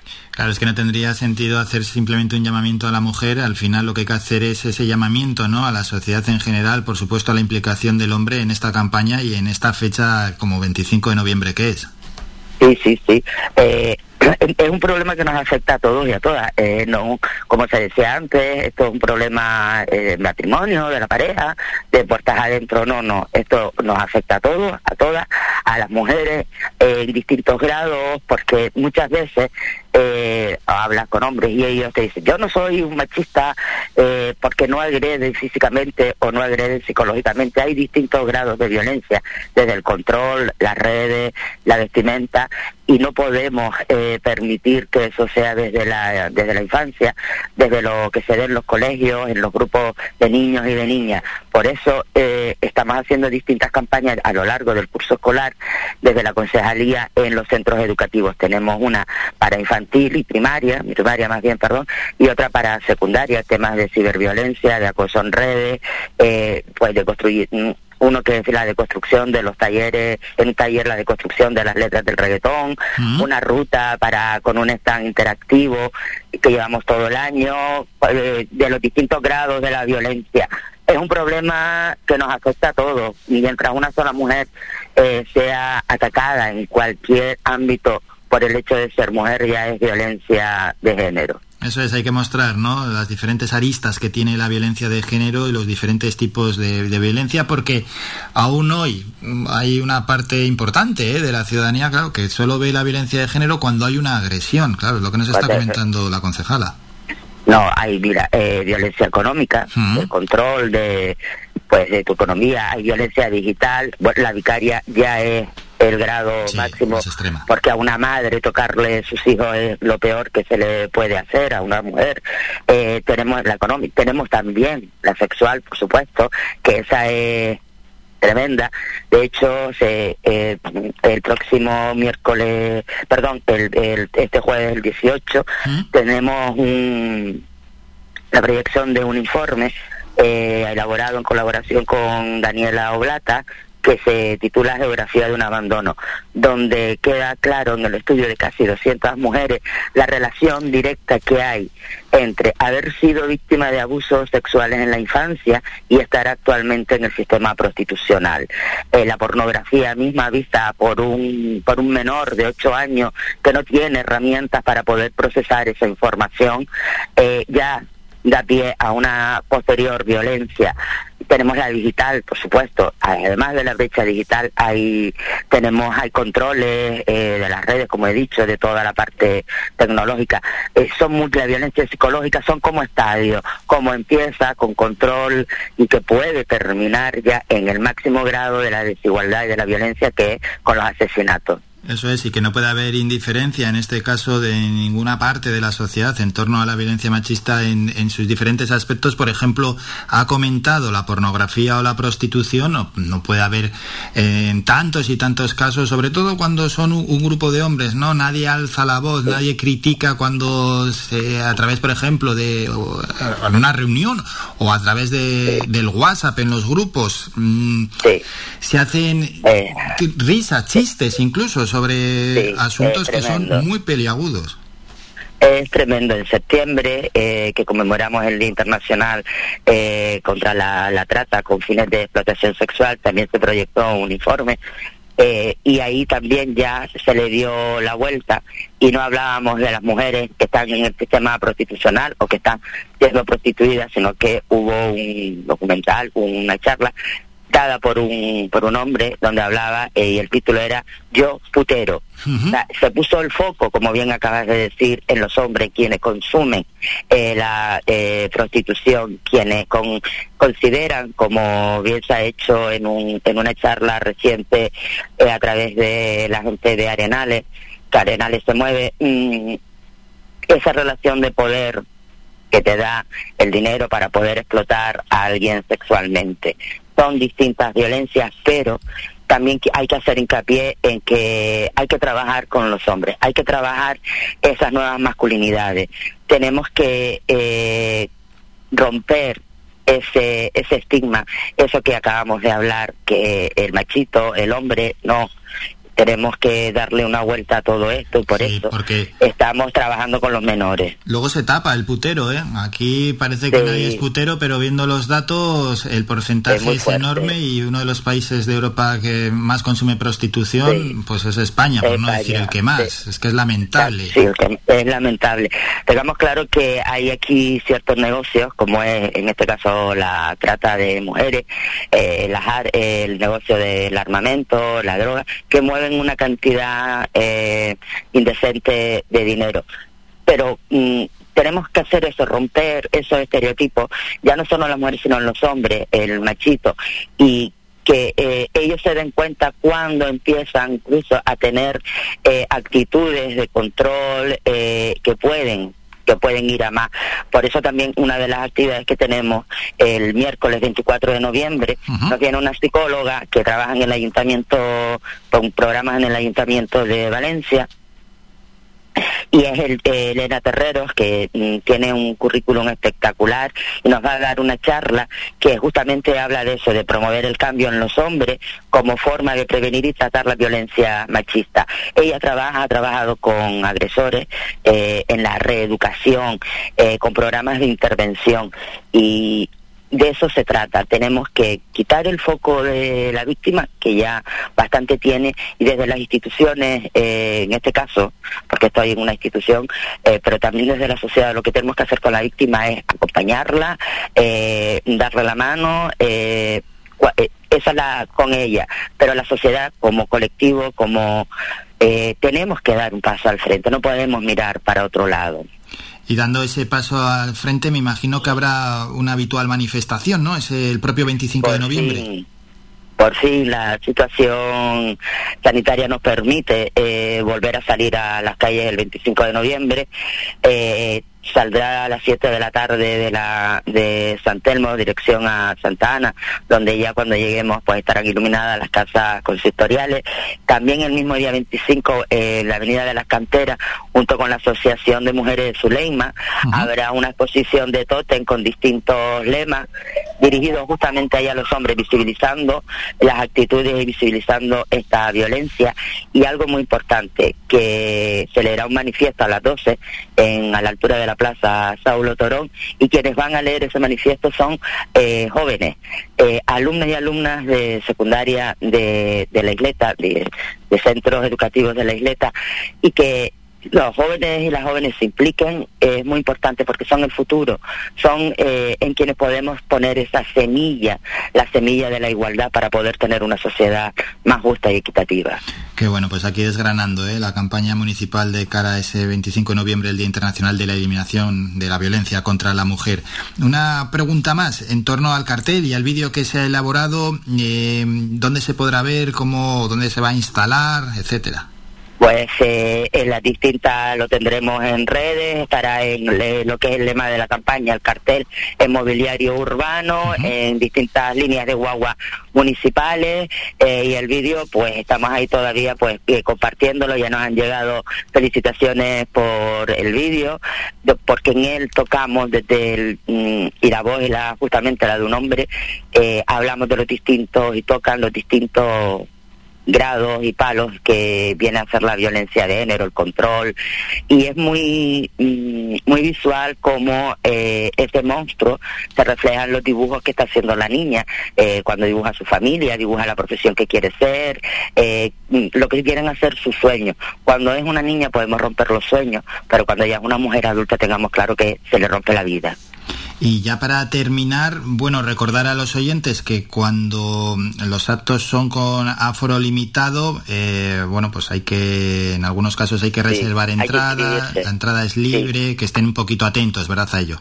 Sí, sí. eh, a ver, tenemos el 26 que se me había olvidado ya para cerrar eh, los actos de la semana concreta del, del 25 de noviembre porque luego tenemos actividades en diciembre y continuamos todo el año.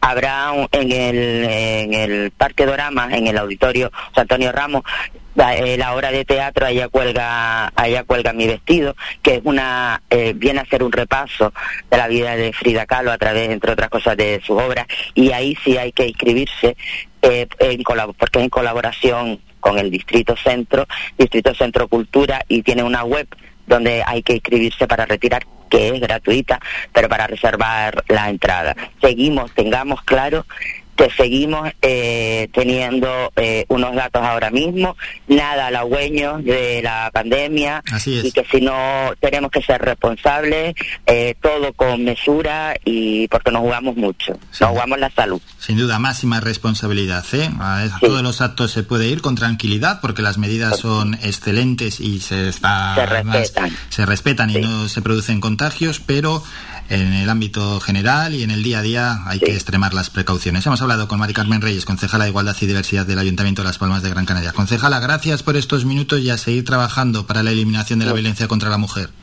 Gracias a ustedes, un abrazo.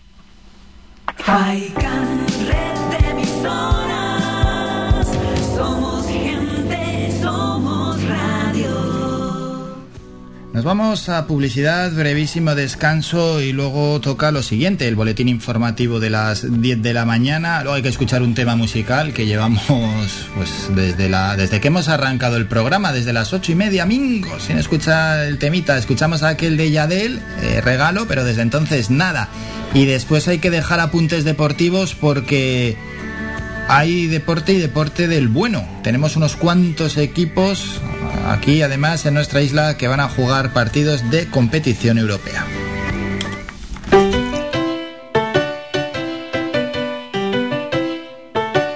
Estás escuchando Faikan Red de emisoras Gran Canaria. Sintonízanos en Las Palmas 91.4. Faikan Red de emisoras. Somos gente. Somos radio.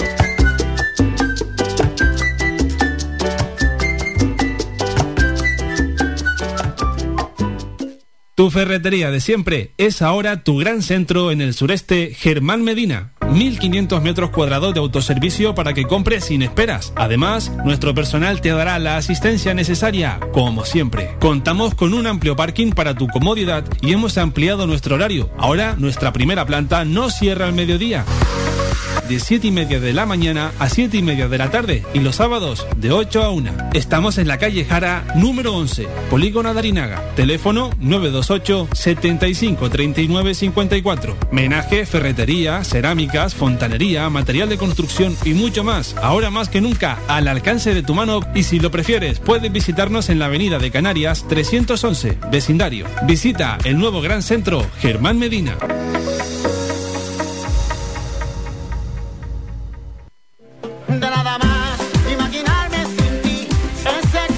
Restaurante Mi Niño abre sus puertas de lunes a viernes de las 7 de la mañana a 6 de la tarde. Le ofrecemos desayunos, menús variados caseros a precios asequibles. Disponemos además amplios salones para cualquier tipo de celebraciones. Infórmate o haga su reserva al 928 700602.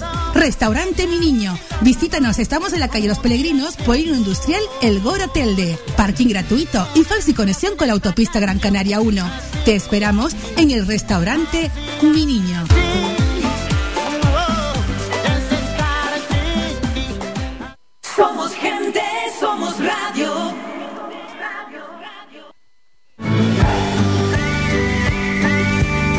Escuchas Las Mañanas de Faicán con Álvaro Fernández.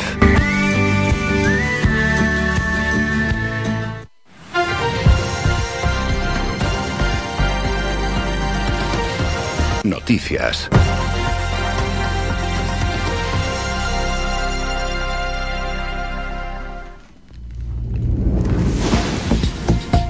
Momento ya para un nuevo boletín informativo. La energía del sistema eruptivo del volcán de La Palma sigue mostrando una tendencia descendente en los últimos días, aunque no terminará a corto plazo. Estas son las conclusiones de ayer de la portavoz del Comité Científico del Plan de Emergencias Volcánicas de Canarias, María José Blanco.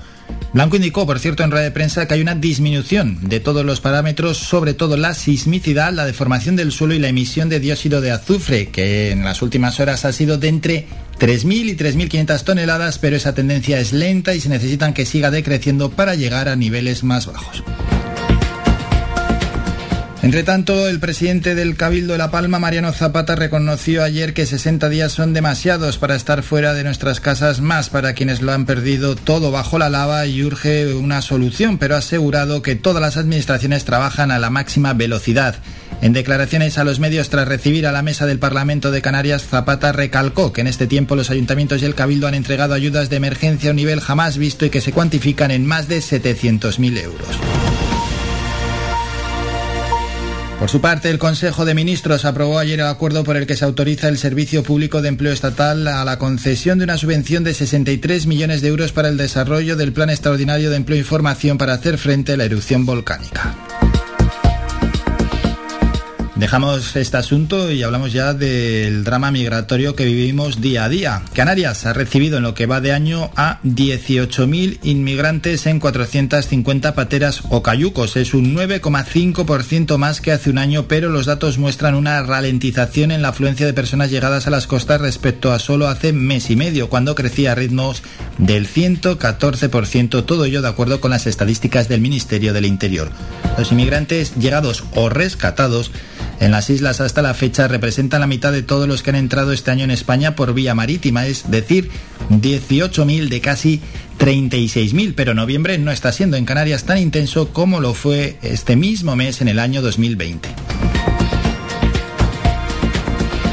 Colegios oficiales de enfermería de Las Palmas y de Santa Cruz de Tenerife han solicitado la inclusión de los informes de detención de violencia de género realizados por enfermeras en el marco legal de la comunidad autónoma y en los protocolos de actuación disponibles en el Servicio Sanitario Público del Archipiélago. La presidenta del Colegio Oficial de Enfermería de Las Palmas, Rita Mendoza, y su homólogo en el Colegio de Enfermería de Santa Cruz de Tenerife, José Ángel Rodríguez, entregaron esta queja a la Adjunta de Igualdad y Violencia de Género de la Diputación del Común, es decir, a Beatriz Barrera, en la que también piden disponer de una planificación sobre la formación continua de los equipos de enfermería. Y la pandemia que no para. Sanidad comunica 216 casos de COVID-19 en las últimas 24 horas. Por islas, 86 casos en Gran Canaria, 82 en Tenerife, 28 en Fuerteventura, 18 en Lanzarote, 1 en La Palma y uno en el Hierro y tenemos que lamentar cuatro fallecidos en las últimas horas por COVID-19. Terminamos con este repaso informativo, regresamos a las 11 con más noticias. Descarga gratis nuestra app oficial Faikan Red de Emisoras y escúchanos en directo, además de todos nuestros programas en repetición, imágenes, vídeos y noticias. Disponible ya en Google Play y Apple Store. Y por fin ya suena algo de música. Marc Anthony, tragedia y hablamos de deportes.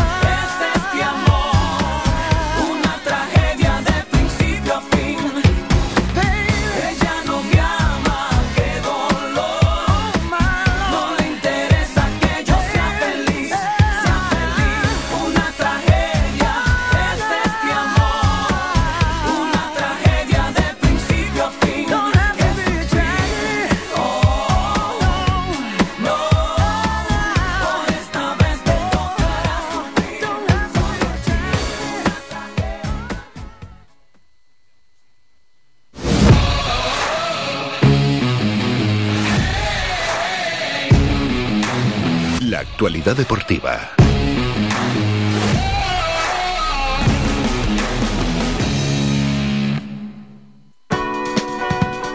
Momento ya para hablar de deporte y tenemos que empezar hablando de balonmano, División de Honor Femenina. Juega hoy el Rocas a las siete y media frente al Guardes. Un equipo, el Guardes, que bueno, que viene aquí a Telde, es sexto clasificado viene de perder frente al Vera Vera, 26-33, pero bueno, el Vera Vera es líder de los cinco últimos partidos, ha ganado tres, ha perdido dos y en general de ocho partidos, cinco victorias, tres empates. El Rocasa, que es tercer clasificado debido a siete victorias, un empate y una derrota. Lo dicho, hoy a las siete y media de la tarde. Cambiamos de deporte, nos vamos a hablar de voleibol y es que llega la Europa CEF Cup. Partidos donde tendremos dos representantes. Uno de ellos es el Guaguas, que juega a domicilio frente al Calcit Kamik. Será el partido a las 7 de la tarde. Y el Palmas, que va a recibir a las 6 de la tarde al Nova Branik. Esos partidos de voleibol de competición europea.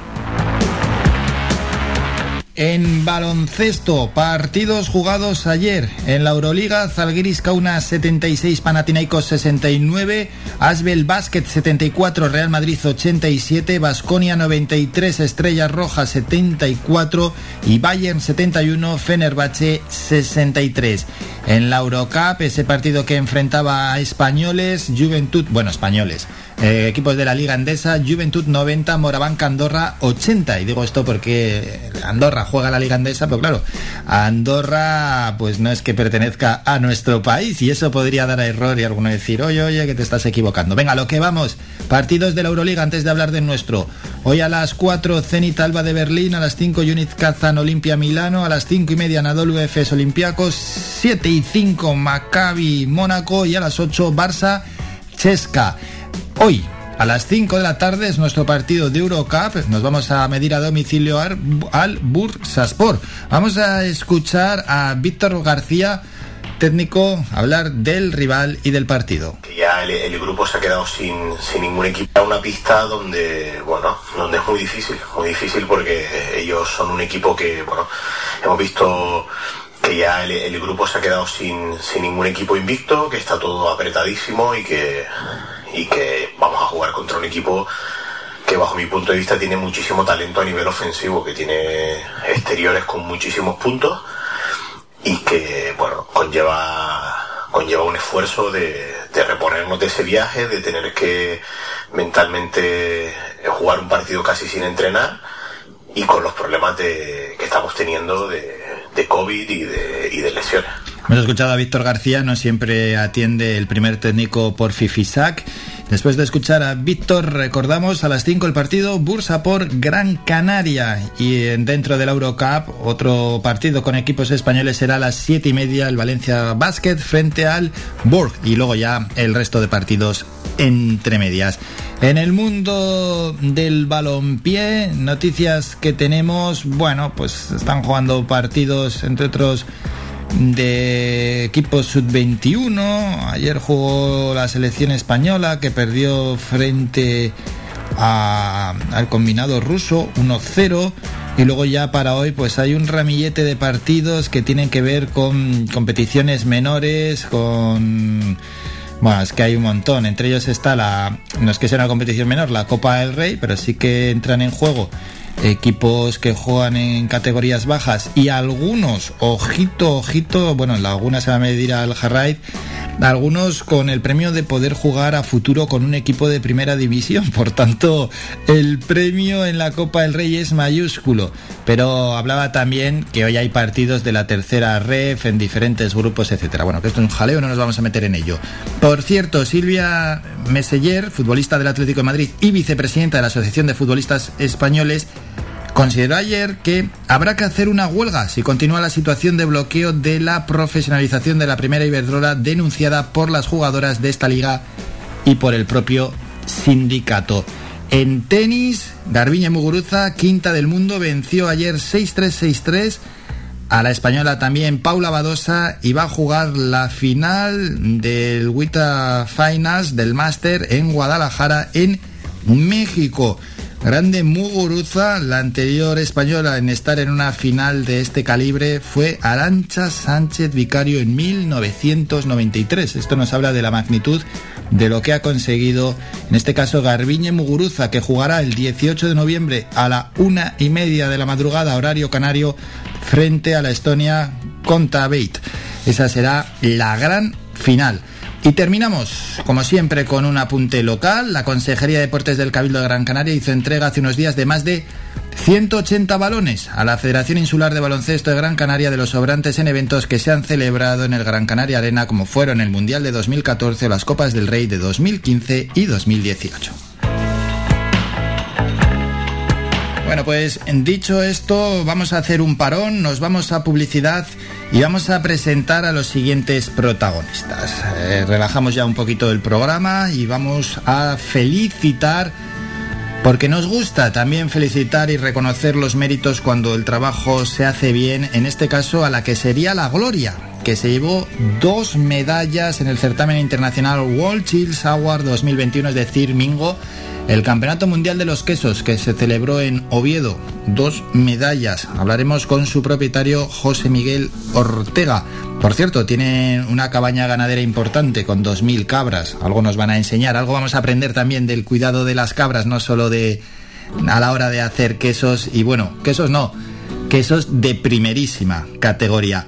Y después llega la sección los eSport en la onda de la mano de eSportal en Canarias y estará Fran Blázquez con nosotros, que es el director ejecutivo de Brink Life. Queremos conocer qué hace y a qué se dedica Brink Life también en el juego, en el mundo de los videojuegos, en el mundo de los eSport y por supuesto ese desarrollo de proyectos de I más y aplicados al 100% de los casos a temas sociales. Montón de protagonistas y más que irán pasando por estos micrófonos.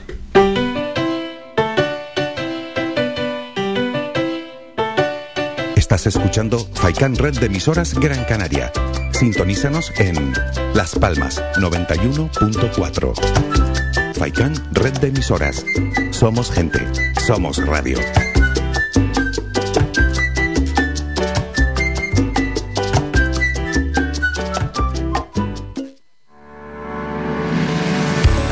Para cuidar de tu salud y de tu bienestar, elige Ortopedia Mejorando Telde. Realizamos estudio biomecánico de la pisada, plantillas ortopédicas y deportivas, fisioterapia, rehabilitación de suelo pélvico, alquiler de sillas, grúas, andadores y camas, asesoramiento en tienda de todo tipo de productos ortopédicos, prótesis y órtesis. Tenemos taller propio y servicio de transporte. Estamos en la calle Pitágoras, número 16, El Calero, Telde, frente al Centro de Salud del Calero, abiertos de lunes a viernes de 8 y media de la mañana a 8 de la tarde sin cerrar al mediodía. Contáctanos en los teléfonos 928 09 3098 y 618 24 24 92 y visita nuestra página web mejorandoortopedia.com. Ven a conocernos y con el código Mejorando Telde tendrás un 20% de descuento en todos nuestros servicios. Tu ferretería de siempre es ahora tu gran centro en el sureste Germán Medina. 1500 metros cuadrados de autoservicio para que compres sin esperas. Además, nuestro personal te dará la asistencia necesaria, como siempre. Contamos con un amplio parking para tu comodidad y hemos ampliado nuestro horario. Ahora, nuestra primera planta no cierra al mediodía de 7 y media de la mañana a 7 y media de la tarde y los sábados de 8 a 1. Estamos en la calle Jara número 11, Polígono Darinaga. Teléfono 928 75 39 54. Menaje, ferretería, cerámicas, fontanería, material de construcción y mucho más. Ahora más que nunca al alcance de tu mano y si lo prefieres puedes visitarnos en la avenida de Canarias 311, vecindario. Visita el nuevo gran centro Germán Medina.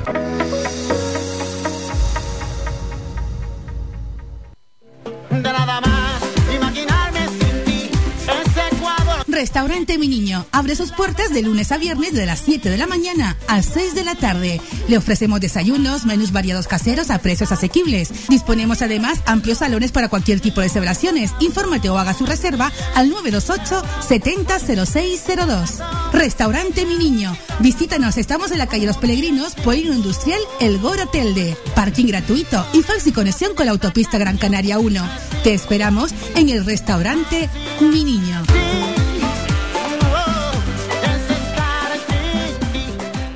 Somos gente, somos radio.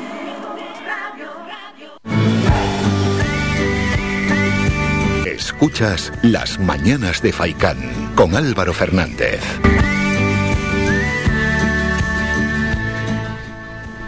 Se celebró una edición más, concretamente la 33 del World Cheese Awards, en este caso 2021, es decir, el Campeonato del Mundo de Quesos y la edición se celebró en Oviedo. Allí compitieron más de 4.000 quesos de más de 45 países de todo el mundo. Y la que sería la gloria de aquí, de Gran Canaria, ha logrado dos medallas en ese certamen internacional, una medalla de oro en la categoría de queso curado de cabra con su queso añejo de cabra y una medalla de bronce con su queso curado de cabra untado con pimentón. Bueno, esto y muchos más premios que han venido consiguiendo a lo largo de, estos últimos años. Así que saludamos a su propietario, José Miguel Ortega. José Miguel, buenos, días. Buenos días. Buenos días y enhorabuena, ¿eh? Gracias. Bueno, ¿qué supone ganar este tipo de premios?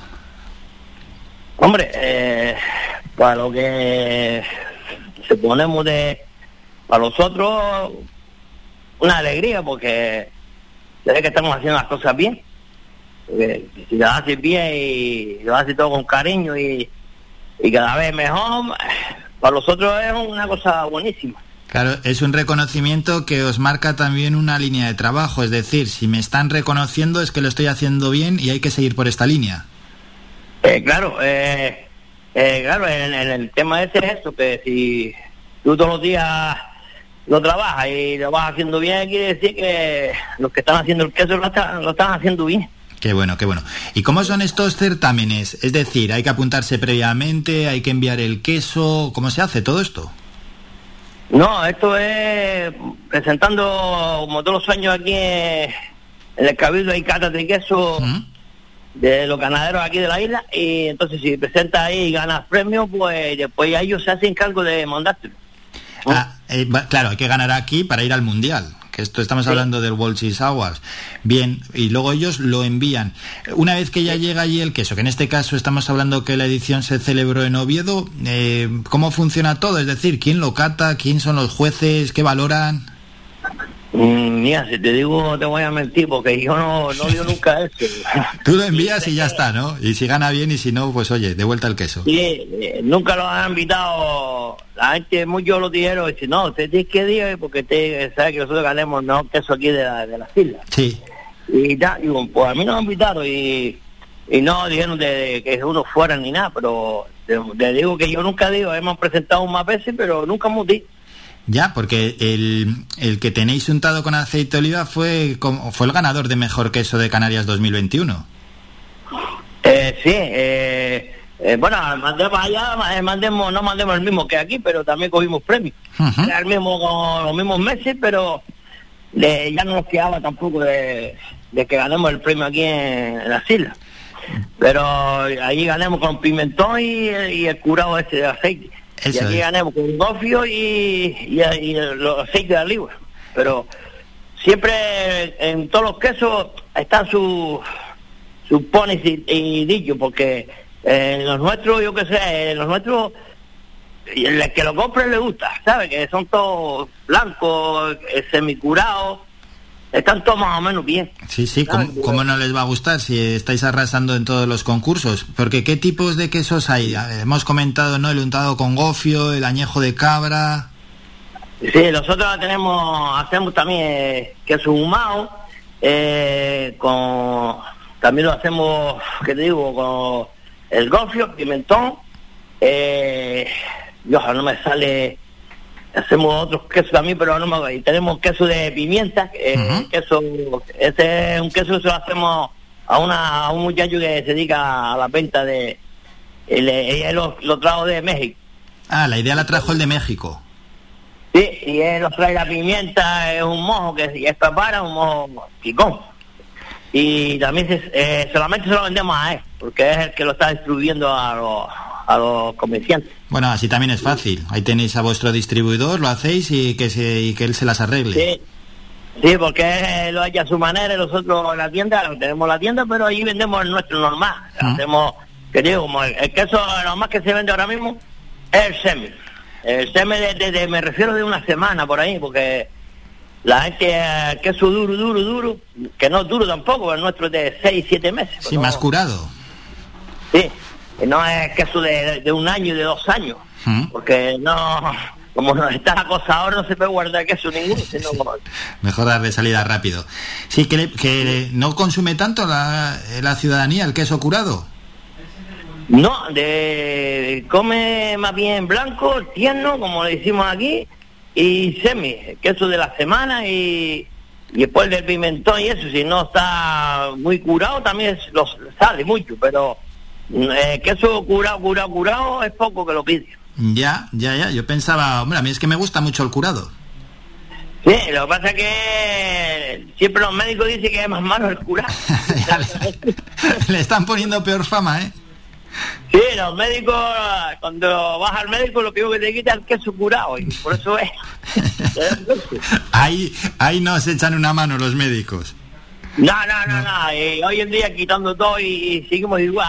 Que si el coronavirus, que si malo de esto y lo otro. Y, y hoy la gente que se quita la comida de la boca por los médicos, que no se fíen de eso.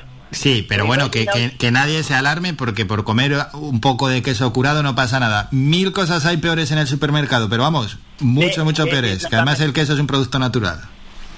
Sí, el queso aquí, eh, aquí en las islas nuestras, bueno, aquí por lo menos en las islas nuestras son todos buenos. Son quesos buenísimos. Sí, los Queso que de, se hacen... de hueá, de vaca, pero se vende poco. Claro, se vende poco. Ya, ¿y pero por qué se venderá poco? Bueno, claro, es que también hay quesos, vas a la tienda y hay quesos de todo el mundo también, y algunos quesos pues, serán de la calidad que son para, para buscar lo más barato posible, ya. Sí, sí, eh, dice que lo nuestro aquí es todo caro, pero lo nuestro es que no sale de la isla. Si el queso nuestro saliera para afuera o como vienen los de afuera para aquí, pues a lo mejor serían puestos más baratos, pero No, pero bueno, eh, es, eh, no, no es caro, es como todo, al final una cosa de calidad y que se hace aquí y que tiene nivel, pues va a ser, tiene que ser más caro que un queso industrial que se hacen millones de quesos y, y con la peor calidad. Sí, pero no sé, la gente no no no sabe que te digo que no aprecia lo, lo, que- lo que es de calidad aquí, los quesos aquí los mismos. Yo lo hago en leche crua. Eh, tengo mi registro para poder hacerlo con leche crua, con toda mi la exigencia de sanidad, las muestras, todo lo que se hace, porque aquí todos los, todos los días, todos los días, cada dos meses se hace al mes, dos muestras de leche, de sanidad los hacen muestras de queso, y todos, mientras salga todo bien y correctamente la limpieza y lo que lleva, oye, pero tiene su trabajo, porque nosotros trabajamos todo aquí a mano y, y el ganado es nuestro, la, la leche es nuestra, y tenemos que estar de lunes a lunes. Pero Eso la gente no mira eso. No, no miran eso, miran el precio lo primero. El precio, el precio, y te digo que, si yo, hablara como están las cosas ahora y el pienso del ganado, aquí no llueve. Todo el mundo, ahora mismo, todos los ganaderos están mantenidos al costo. Y, y, y se va a perder porque, ¿qué va? Claro. Está subiendo mucho la luz, eh, lo- los seguros, y después te obliga a los trabajadores que tenga, tiene más derecho que el dueño de la- del ganado. eh, son muchas cosas que ya van a quitar. Esto de la ganadería, como bueno que haga el queso, se vende poco. Ya, porque las 2.300 cabras las tienes en el sur de la isla, ¿no? Sí, aquí sobre los de San Agustín y Gloria Pala. Y esto es seco. Aquí lleva que no llueve 15 años. Ya, Está sí. fuerte. Pero ¿qué van a comer? Piedra y tierra como en Fuerteventura. Eh, Todo el mundo dice que es Fuerteventura, pero que Fuerteventura también le echan la misma comida de aquí. Hombre, claro, tampoco hay comida allí en el, en el suelo. No, no, no. Aquí estamos a base de, de lo que venga afuera. Y ahora mismo está todo salado, ¿eh? Un saco de, de millo que compraba el año pasado a 4 euros, que fue el máximo que subió, está a 7 euros y pico. Y si lo vas a comprar un saco, te vale 8 euros. Ya, que es que está al doble y claro, y que no, si es que el alimento de los animales no ha parado de subir eh, durante años, no, años, no. años y, y- y luego se quiere que no suban los productos. ¿Y sabes quién gana dinero ahí? Los mayoristas, los que compran leche y el que me compra queso. Ya, es Nosotros como... No, podemos, no podemos competir con ellos. Ya, sí, no, como ayer que se estaban manifestando, bueno, esto ya era en Galicia, los, los ganaderos, que les pagan a treinta y pico céntimos el, el litro de Ya, leche, pero leche. si salen a pérdidas. Sí, aquí la, la más que pagan aquí son 60 céntimos, ahora subieron a 65, pero ya no, eso no cubre gasto. 65 céntimos son nada, y la de vaca yo creo que la, la bajaron un poco de 40 céntimos, ahora están pagando 30 y pico. Pero oye, lo que es la ganadería y los mayoristas que están aquí, que tienen sus fábricas y eso, llegará a cerrar porque los ganaderos pueden mantener los animales como están. No se puede, que es una ruina. No, no, no, es, Sí, sí. es totalmente una No, ruina. no, y un joven no se va a meter a un negocio que no te da un duro. No, no, no, y si me, me piden opinión, a mí le digo, no, búsquete un trabajo con un sueldo, como si gana 900 euros, pero con esto vas a perder mucho dinero. Está- eh, estoy- eh, vamos a ver, estamos hablando de los quesos, pues yo gané los premios y tal, pero ya que tú me, me estás sacando el tema ese y yo estoy quemado, es que estamos ya hundidos, digo. Sí, no, no, que es normal, que esto hay que, hay que decirlo y hay que comentarlo, está claro. Sí, lo, lo- esto perder. Yo, dos hijas que tengo, uno, mi hija más chica y la más vieja también, le gusta, me dice que para qué hace con esto, pero yo, yo que va, que va. Como estoy viendo las cosas, está pasando los años y cada vez lo vemos peor. Ya. Y ya todo tiene futuro. Sí, bueno, y menos mal a los quesos que haces y que estás ganando tantos premios, pero luego hay que tener otra, otro factor en cuenta. Eh, no da beneficio Pero, la eh, leche, mira, pero es que encima la leche es todos los días trabajar y todos los días tienen que comer los animales y los animales hay que cuidarlos y al final alguno que otro te da un disgusto. Sí, eh, mucha gente piensa que el ganadero no tiene un gasto. Yo declaro una hacienda como, bueno, más que los que están trabajando por ahí, porque como nos dan ayuda, la ayuda no, la ayuda es ayuda, pero después hay que devolverla. si no ganaste, ganaste mucho, se las tienes que dar otra vez. Pero esto como está, y la gente no quiere comprar queso artesanal porque dice que es caro, como le pasa a las verduras y todo lo que se planta esto va, se termina, se termina, porque prefieren más comprar, claro, el que compra la leche, la compra barata, el, el ganadero, como no puede vender lo que tiene, tiene que echarse obligado, porque ¿a quién se lo vendemos? Es que en esta isla se produce todo aquí dentro. Ya, claro, claro, claro. Es que aquí producirlo es mucho más costoso que en otros lugares, está claro. Pero claro, si queremos tener un sector primario donde mm, tenga cierta productividad y haya gente que, que pueda trabajar, pues es que tiene, tenemos que entre todos apoyarlo. Si, si estamos haciendo lo que dice José Miguel, que solo consumimos atendiendo al precio, pues mal vamos. Sí, eh, a mí yo clientes que tenía de 6, 7 años comprándome el queso, ahora se lo subí y me dejaron de comprar. Como uno que sea, ¿sabes? Prefieren dejarlo. Por subirle 50 céntimos, tío. Y, Que no es nada. y, y yo miro y digo, coño, 7, 8 años, pues, al mismo precio, nunca se lo vas a subir. Lo subiste 25 céntimos, que en el kilo de queso eso no se nota. En litro de leche puede, pero... Y te dice ahora, me digo, mira, está subiendo todo Claro. y si lo sube y te lo das de comprar porque se lo yo mío y, y a veces me da digo yo coño le digo a mi yo y mi mujer digo ¿por qué estamos trabajando aquí si la gente viene a reírse de los otros que si lo nuestro sube igual que lo de ellos pero no lo mira no lo mira eh No, no, no. es que el ganadero le viene todo del cielo pero si los animales ahora mismo hay que hay ganaderías que hay que darlos de, de echar de comer porque no podemos hacerle frente y después viene los que protegen los animales, la ven pasando hambre, los denuncian, pero la culpa no es nuestra. Los podemos, es que si no vendemos el producto nuestro que vale, ah, ¿cómo mantenemos los animales? Es- Es que no, no, no Sí, es no, no, es que si no, no se pueden mantener, que no se puede tener animales para estar perdiendo dinero, además con el trabajo que llevan. Sí, sí. Y te digo, ya tenemos buenos premios, hemos ganado lo que va de año y llevamos 7, 8 premios. Pues fíjate, Eh, y eso, siempre y eso, y eso arrasando en los premios y con los mejores quesos del mundo. Sí, son quesos que te los puedes comer tranquilo, que están todos, esto por sanidad pública, tenemos todos los registros que haga falta, tenemos todo controlado, los- tengo cuatro veterinarios, fíjate, si tengo veterinarios hay cuatro, porque tenemos una TS. Después particular tengo otra. Y, y ellos me llevan todo el control mío y, y atendemos los animales bien para tener todo bien, pero no lo miran. No, que no, que no, que la gente eso casi ni lo sabe muchas veces, que miran un poco el No. precio y, y ya está. De que Ahí aquí nos cansamos de decirlo y de defender el producto Gran Canario, pero uf, hay veces que parece que estamos predicando en el desierto. Espero que esté calando un poco en la gente. que va, con toda la ganadería que hay aquí, que hacemos queso y no, los supermercados deberían de obligarle, yo qué sé, los, los ayuntamientos de cada pueblo. Mire, aquí en la ganadería, gasten primero, compren el queso al ganadero y después comprenlo de afuera. Pero no, no, aquí no se obliga sino a comprar afuera. Pero bueno, yo te digo también, el problema de aquí es las ayudas. Si no hubiera ayuda, estaría todo el mundo mejor. Sí, no, claro, no, no puedes obligar por ley a un supermercado a hacer eso, pero bueno, sí que desde los ayuntamientos, pues sí, están trabajando en las ferias, etcétera, y bueno, oye, su trabajo hace. Vamos a la feria, vamos a todos lados, pero allí todo el mundo, qué bueno el queso, donde se compra, pero a la hora de la verdad no viene nadie. A la hora de la verdad no compran, ¿no? No, no Ya, ya. compran allí. Que pasar, pasan. Dame la, dame la tarjeta, pero después no viene. Ya, que pasan por delante, pero sí, sí, que ya, ya, ya sé. Que al final no se lo llevan. Y ya para terminar, eh, el, el queso, ¿cómo lo comercializáis y, y cómo lo distribuís? ¿Una tienda Eh, tenéis? Sí, ahora mismo lo estamos vendiendo ahí en la tienda nuestra, porque yo tenía ahora, bueno, eh, el lunes para acá me empezó a parir leche este año todos los machos al ganado, me paré ahora mil y pico capas. y estaba empezando ahora la cría y tenía poca leche. Y lo estamos gastando en la tienda nuestra, ahí solamente, en el tablero. ¿Qué, qué se hace con la cría? ¿La cría la vendéis o alguna eh, guardáis? Eh, También está ya mala mañana de vender. Ahora mismo se lo he ya a un mayorista que me los compra todos juntos y se los lleva para el matadero. Y él los repartirá a las lojas. Ya, ya, ya. Pero también se- ya no se venden como antes tampoco. Sí, y pero criar alguna o no?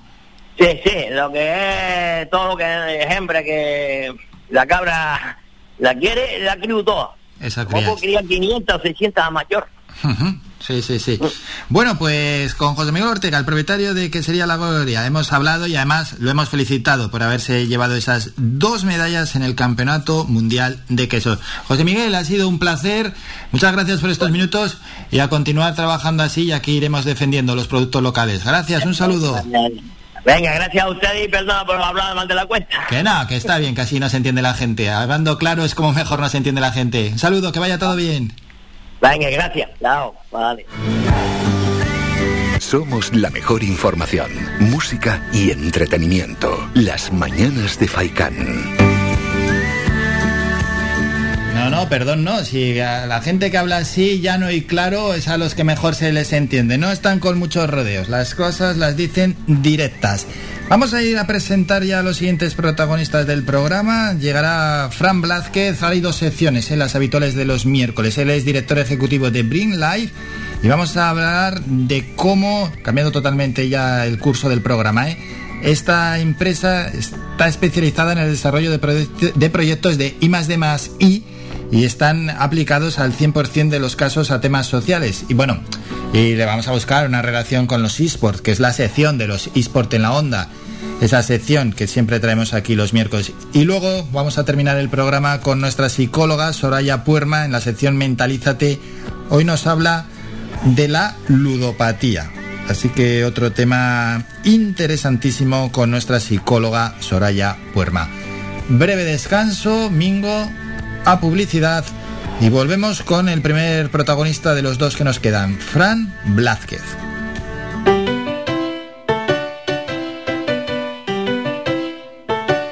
Estás escuchando Faikan Red de emisoras Gran Canaria. Sintonízanos en Las Palmas 91.4. Faikan Red de emisoras.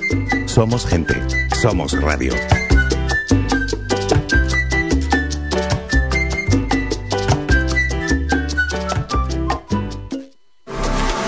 ¿Quieres ahorrarte tiempo y molestias en esa mudanza que te trae de cabeza? Descubre lo que Mudanzas Moreno puede hacer por ti. Somos especialistas en mudanzas locales, nacionales e internacionales. Llevamos lo que quieras, donde quieras y de la manera que quieras, con eficacia, seguridad y rapidez. Llámanos al teléfono gratuito 900 104 575 900 104 575 y pide tu presupuesto sin compromiso. Mudanzas Moreno, tu empresa de confianza.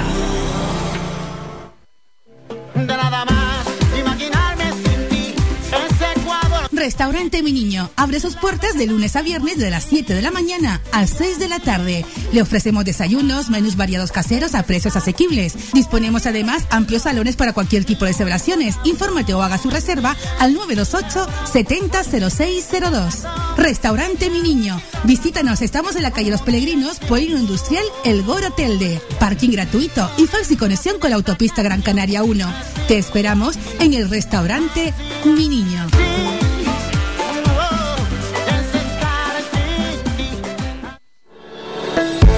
De lunes a viernes a la una de la tarde en Radio Faicán hablamos de salud con el doctor Vázquez. Te ofrece claves y consejos para una vida más saludable. Y todo el año, las 24 horas del día te atienden el teléfono 644 92 91 90. Recuerda 644 92 91 90. Para más información visita joseluisvázquez.es o escribe a info joseluisvázquez.es. Estará encantado de atenderte. Y no lo olvides, Nouro te ayuda a depurar tu organismo y evita la retención de líquidos gracias a una combinación de plantas seleccionadas. En herbolarios y para farmacias, pide Nouro y favorece tu renovación interior.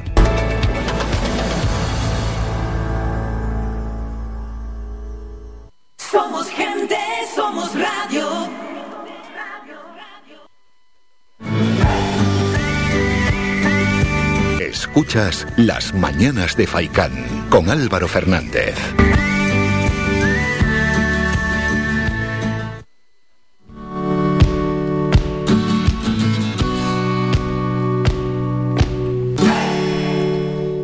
Antes de ir con los eSport en la onda, recordamos, hoy es San Gregorio Mingo. San Gregorio, que es fiesta aquí en Telde. Y nosotros trabajando, pues claro que sí, como tiene que ser siempre para todos los oyentes de la isla, vamos con ello. El municipio de Telde celebra hoy, es el día grande de las fiestas de San Gregorio Taumaturgo, lo hace, ya han empezado las fiestas, de hecho, los actos festivos. Ya estuvimos hablando aquí la semana pasada con Servando González, que es el concejal de festejos en Telde, y eh, vamos a, bueno, bre- brevemente explicar, ¿no? Que la jornada ha comenzado con la apertura de 12 puestos de artesanía, pues, típicos, ¿no? Que puedes adquirir eh, lo que elaboran los artesanos, cerámica, madera, fieltro, textiles, cueros, eh, otros materiales. Más tarde ha empezado también porque son menos cuarto, a las diez y media arrancaba juegos y deportes tradicionales canarios. Luego habrá a las 11 un taller de juego del garrote, todo esto es en San Gregorio, y el concierto de la banda municipal de música a las once y media. Por su parte, el grupo de música popular Los Faicanes, a esos Faicanes un saludo desde aquí que estuvieron hace unos días celebrando en este programa su 50 aniversario, van a ofrecer una actuación a la una, mientras que el décimo encuentro folclórico organizado por la agrupación Cendro tendrá lugar a las 9 de la noche hoy tras la recuperada procesión de la imagen del santo. Y cabe recordar que el último de los eventos programados por el Ayuntamiento de Telde en el marco de estas fiestas es el vigésimo segundo torneo de ajedrez escolar memorial Juan Martín de la Nuez, que está organizado por el Club de Ajedrez Los Llanos, que se celebrará este próximo domingo a las 10 de la, a las 10 de la mañana en el CEIP San Juan. Visita nuestra página web www.radiofaikan.com y descubre las últimas noticias, entrevistas y novedades de nuestros programas, así como volver a escuchar tus programas favoritos en repetición. www.radiofaikan.com Ciudad de mi niñez. Los Faicanes en concierto. El grupo musical popular teldense dará un concierto con motivo de la fiesta de San Gregorio. Será el próximo 17 de noviembre a partir de la una de la tarde en la Plaza de San Gregorio. No te lo pierdas.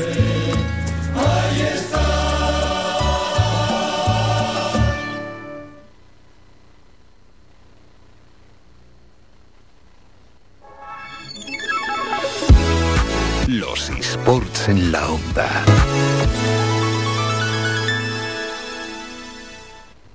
Llega ya la sección de los eSport en la onda de la mano de eSportal en Canarias y hoy nos acompaña Fran Blázquez, es el director ejecutivo de Bring Life. Queremos conocer, ¿no? ¿Qué hace Bring Life? Saludamos ya a Fran. Fran, buenos días. Muy buenos días, ¿qué tal estáis? Bien, bien, bien. Y deseando conocer qué trabajo estáis desarrollando, cómo surge Bring Life. Bueno, antes de nada vamos a dar una pequeña explicación para situar a los oyentes. Vale, mira, lo primero, muchas gracias por, por tenerme aquí, aquí en Faikan. No, gracias por participar. Y nada, pues, a ver, Bring Life eh, es una empresa, ¿vale? Que nació un poquito de, de algo que, que no era enfocado a una empresa. O sea, nosotros fuimos a, a un hackathon, que es como un concurso de programación, cinco personas, ¿Mm? y era un hackathon de Adidas, y al final, pues ese hackathon lo terminamos ganando en, a nivel de España, y quedamos segundos en, en, esto, o sea, hoy, perdón, en, en Europa, a nivel mundial. ¿Qué pasa? Con, eh, hicimos dos proyectos distintos y, y, bueno, el primero al final Adidas eh, dijo, oye, pues mira, pues seguimos con el proyecto para adelante y a partir de ahí es donde nació Bring Life, ¿vale? Realmente ese modelo de negocio, pues bueno, pues luego fue avanzando un poquito y tal y, nos tuvimos que buscar un poco las vueltas porque al nacer la empresa de, de nada, de dos concursos de programación, pues no tenía modelo de negocio, no tenía nada y entonces tuvimos que, dar un poco de vueltas a todo. Ya, ya, pero qué bombazo, ¿eh? No sé si esperabais cuando os presentabais a, a estos concursos llegar tan lejos. No, no, que va, que va. O sea, si ves las caras nuestras en las fotos de estas de celebración, bueno, bueno. La verdad que nos llevamos una, ilusión tremenda. Qué bueno, claro. Y ya al, tener semejante reconocimiento teníais que ir hacia adelante. Exactamente. Ya directamente, pues bueno, la, la, verdad que fue una sorpresa que, que Aida se interesara por, por, uno de los dos proyectos. Realmente se interesó por los dos, pero, pero solamente nos, nos ayudó con uno. Y, y, eso sí que fue realmente una sorpresa, porque claro, o sea, tú vas a un hackathon pensando que, que vas a ir allí y, vale, vas a conseguir el premio si ganas, que es complicado, pero nada de que, oye, que luego va a ser un proyecto que de verdad lo que has hecho va a materializarse, va a poder hacerse, va, va a ser algo físico, ¿sabes? Eso es, bueno, y después ya de esta explicación, de esta introducción, y vamos a explicar a los oyentes qué es lo que hacéis, cuál es vuestro día a día. Bueno, pues mira, nosotros lo que nos dedicamos es, como bien has dicho tú en la presentación, es que nos especializamos en, el, en desarrollar proyectos que son de I D y todos, todos los casos de, nuestros proyectos son 100% sociales. Es decir, eh, nosotros nos especializamos en hacer un I D social. ¿Vale? Al, como te he dicho antes, pues este modelo fue, fue un poco avanzando. Al principio Después de salir del hackathon intentamos ver un modelo de especializarnos en marketing y tal, pero realmente somos todos informáticos. Entonces, bueno, es, es un poco complicado especializarte en marketing cuando, cuando eres un informático.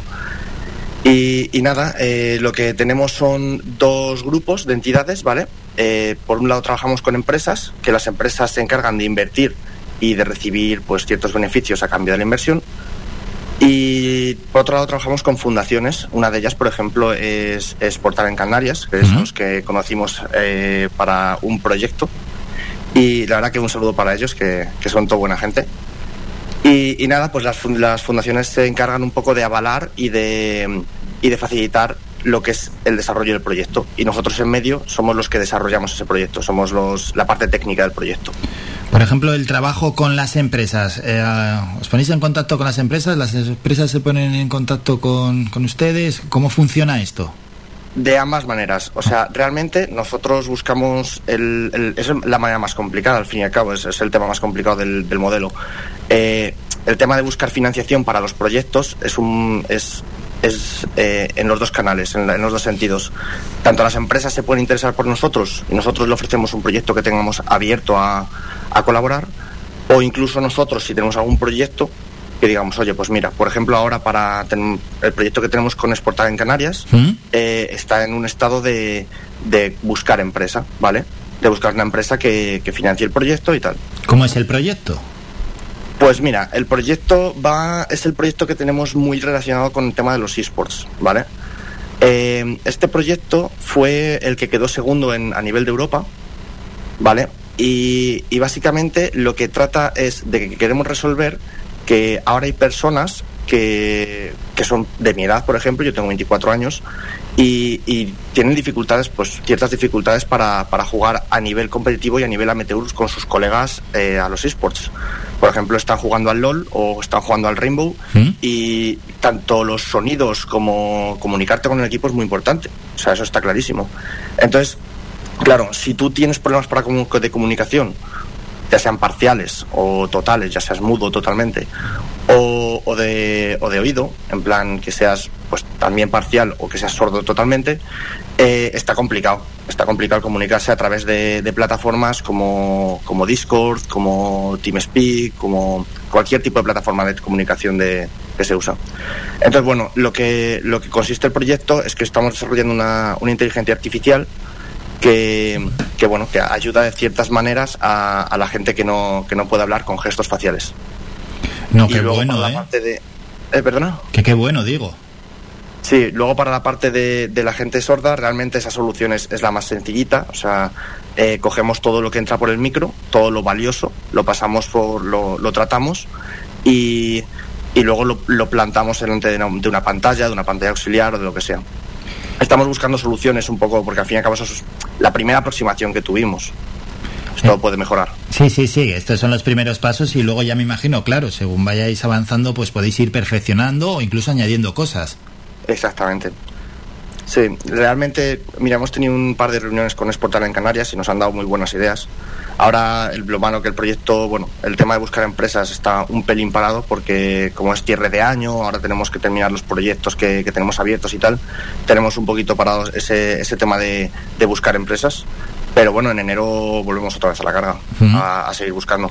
Bueno, con, eh, y con otras empresas, ¿en qué ámbito estáis trabajando? O por explicarlo mejor, proyectos concretos que, que habéis realizado, incluso proyectos exitosos y alguno que estáis desarrollando y te gustaría destacar.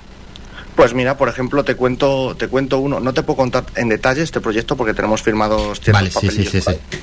Pero, pero bueno, te cuento un poquito que, eh, más que nada por volver sobre casos que, que ya he contado aquí, eh, sobre el caso de Adidas, el proyecto que nos, ha, que nos financia Adidas, ese es el, mejor, el proyecto que más en- se cuadra dentro de nuestro ámbito, ¿vale? Nosotros eh, tenemos un acuerdo de colaboración con la ONCE, ¿vale? Y la ONCE se encarga de, de darnos pues cosas que necesitamos. Es decir, nos presta espacios, eh, llama a la selección española de fútbol para ciegos para, para probar el prototipo, lo que sea. Y Adidas eh, lleva la parte de, de gestión del proyecto a nivel de, de inversor y es el que ha invertido dinero en ese proyecto. Entonces, lo que estamos haciendo es una solución que permite a los jugadores de, de un campo de fútbol, de fútbol para ciegos, que no se tengan que gritar entre ellos, que puedan saber su posición a través de ciertos estímulos y la posición de sus compañeros. Entonces, eso, las líneas de pase y todo eso, pues bueno, mejoran o esperamos que mejoren. Ese proyecto lo tenemos todavía abierto, estamos ya en, último, en la última fase. Y, nada, de momento queda ya muy poquito para probarlo. Imagino que se probará en algún partido oficial con la selección española para, de fútbol para ciegos o, Bueno, es increíble ¿eh? todo lo que estáis haciendo y sobre todo a edades tan tempranas, tan jóvenes que sois, tener esta eh, las cosas tan claras y también, por supuesto, ten- que os lleguen ideas de cómo poder desarrollar proyectos. Sí, hay muchas fundaciones que directamente, eh, por ejemplo, tenemos una fundación que se llama Santa María la Real, que, que directamente nos viene con ideas y dice, oye, pues esto molaría, ¿sabes? Esto, mira, nosotros tenemos este problema aquí en, en las residencias, pues esto molaría. O, o, por ejemplo, nos han venido también la Universidad de Salamanca también con algunas ideas para, para proponer, etcétera. Sí, sí, claro, llegan con ideas, pero hay que desarrollarlas porque alguna idea puede ser disparatada totalmente. Sí, sí, al, al fin y al cabo nosotros luego le damos una vuelta de tuerca, o sea, nosotros llegamos y todo lo que es la idea, realmente hay muchas veces que incluso no te dan la idea como tal, te dicen, oye, me gustaría esto, me gustaría esto y me gustaría esto. Y pienso que, que esto otro es muy buena idea. Y esos puntos los tienes que desarrollar tú y ver, crear algo con ello. Sí, sí, os acotan un poquito, pero bueno, os dejan todo el margen para que podáis trabajar. Y luego dentro del, al final cuando estáis trabajando con una empresa, también le estáis aportando un valor enorme a esa empresa. Sí, exactamente. Ellos principalmente se quedan con, con el producto. Al fin y al cabo son los que han pagado el producto. Nosotros nos quedamos con, con el desarrollo. Y, y la empresa, aparte de eso, pues bueno, pues le da mucho bombo en las redes sociales. eh, todo lo que pueda ser de que nosotros movamos ese producto, que al fin y al cabo es un poco nuestro también, también se lo hacemos, etcétera. También hay empresas que dicen que, que, oye, pues que no se quieren quedar con el producto y, y que se quieren quedar con una campaña de marketing a, a cambio. Entonces, bueno, pues se hace una campaña de marketing, se quedan con los beneficios de la campaña de marketing y el producto pues nos lo quedamos nosotros y los, los fondos donamos parte siempre, siempre de todos los proyectos a la fundación que colabora. Qué bueno. ¿Y alguna relación más que tenéis con videojuegos o con eSport? Aparte de la de eSportal en Canarias, ¿ha surgido de momento alguna? De momento ninguna, porque es el único proyecto así que tenemos de, de eSport. La verdad que es uno de los primeros que hemos tenido, de hecho. O sea, lo que pasa es que todavía no lo hemos dado, no lo hemos conseguido eh, financiador, por así decirlo. Pero, ¿Qué, qué os pareció al conocer el, el mundo de los eSports? ¿Perdona? Sí que cuando habéis estado y entablando pues esas relaciones con eSportal en Canarias, al, al abrir pues el, el universo, el mundo de los eSports, ¿qué os ha parecido? ¿Cuál es eh, vuestra impresión? Pues la verdad que, que mejor de la que pensábamos, porque al fin y al cabo nos presentaron a unos chicos, ¿vale? Que, que de hecho es un jugador de, de esports de Canarias que es sordo. y estuvimos hablando con él y tal, y, y la verdad que, que, oye, pues tienen, o sea, ellos ya tienen alguna solución pensada para esas cosillas, pero realmente, bueno, creo que es, es muy mejorable, pero bueno, eh, al fin y al cabo es algo que, que yo pensaba que, que no existía, o sea, que no, pudiendo estar mal, que pueden estar mal, por lo menos hay alguien ya que ha pensado en, en, en estos colectivos. Eso es, que han pensado en ellos y es que al final, pues eh, todos los miércoles aquí vamos descubriendo el universo de los esports, bueno, de los videojuegos en general, donde es más grande de lo que la ciudadanía puede llegar a pensar, Fran. Sí, es enorme. Ahora más eh, con todo el tema del metaverso que va a venir y todo, es, los esports van a, van a subir muchísimo, van a subir muchísimo. Y ya para despedirnos, eh, pasos que vais a dar con la empresa, objetivos que tenéis, incluso algún sueño que podéis eh, que tenéis marcado. Bueno, nuestro objetivo es, es ser en, en, tanto en la península como en las islas, por lo menos a nivel, a nivel de, de territorio español, eh, ser referentes de, de I más D enfocados solamente y puramente a, a, temas sociales, ser referentes aquí, crecer, por supuesto, estará muy bien. Y, y, por supuesto que vayan saliendo, como están saliendo ahora, pues poco a poco, pero que vayan saliendo proyectos. Bueno, y ahí tenéis vuestra página web, brinklife.io, y decir a los jóvenes también que, los que tienen una idea, una idea, hombre, eh, la idea que sea, tampoco vamos a decir una idea que, esté con los, con los pies en la tierra, pero bueno, si tienen una idea y tienen un proyecto y están asesorados y les dicen que es posible, que hay viabilidad, como ha surgido en este caso, que lo intenten, ¿verdad? Sí, correcto. Yo, mira, mi, mi opinión personal, que esto, pues bueno, al fin y al cabo no deja de ser mi opinión, es que todo el mundo, todo el mundo que, que tenga algo, una idea, un, lo que sea, aunque luego no salga a mercado, eh, que lo haga. Que lo haga, no, que no quede en una idea, que, que haga las cosas, porque luego nunca sabes lo que puede pasar. Eso es, pero eso sí, que lo haga con ganas, con energía, que le meta que tiempo y, y, con una fe ciega, claro. Claro, por supuestísimo. Eso es, eso es. Fran, un enorme placer haber compartido estos minutos y por supuesto conocer el trabajo que estáis desarrollando desde Bring Life. Muchas gracias por estos Muchas minutos. Gracias. Un saludo. Pues nada, un abrazo a todos.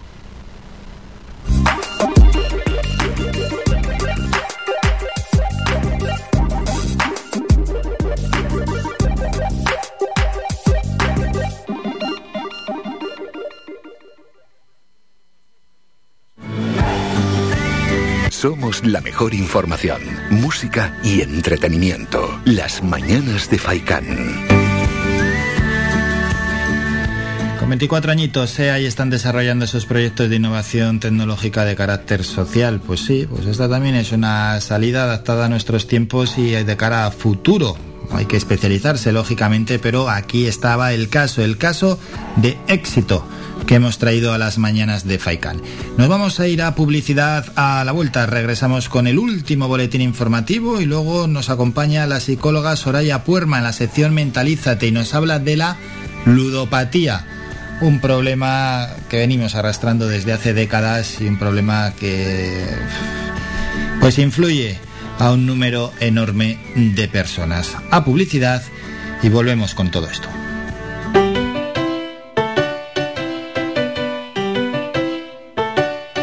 Estás escuchando Faikan Red de emisoras Gran Canaria. Sintonízanos en Las Palmas 91.4. Faikan Red de emisoras. Somos gente. Somos radio.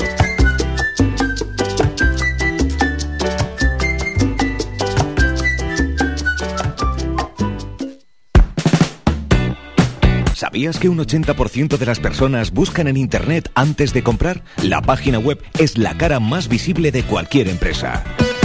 ¿Aún no tienes? ¿Tienes pero quieres renovarla? No te equivoques. Pon tu proyecto en manos de profesionales y destaca sobre la competencia. En Canary Bytes diseñamos todo tipo de páginas web y aumentamos la visibilidad de tu negocio. Contáctenos en el teléfono 681 071 076 o visite nuestra página web canarybytes.com.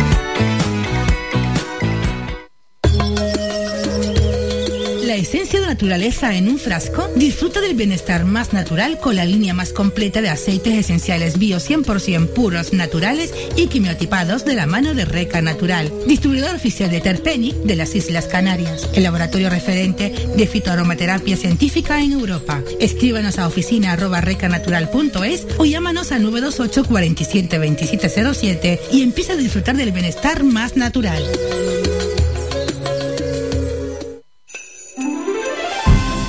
Llega a Viveros El Rosal la magia de la Navidad. Contamos con una gran superficie donde encontrarás todo lo relacionado con la jardinería. Plantas naturales de interior y exterior, frutales, centros de plantas, centros de flores, además de artículos de regalo, pascuas, abetos navideños, decoración navideña. Vive la Navidad con nosotros. Nos encontramos en Montaña Los Veles, a Huimes. Abrimos de lunes a sábado de 8 de la mañana a 8 de la tarde y los domingos del mes de diciembre de 9 de la mañana a 2 del mediodía. Teléfono 928 78 14 61. Viveros el Rosal te desea felices fiestas.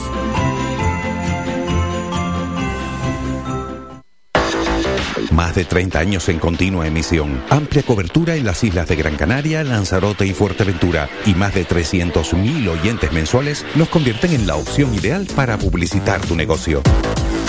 Aprovecha nuestros descuentos e infórmate sin compromiso en el 928 70 75 25. 928 70 75 25. Faikan, red de emisoras. Somos gente. Somos radio.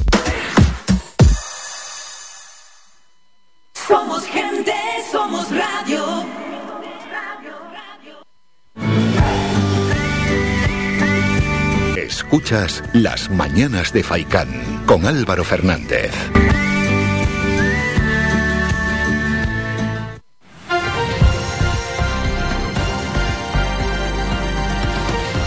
Noticias.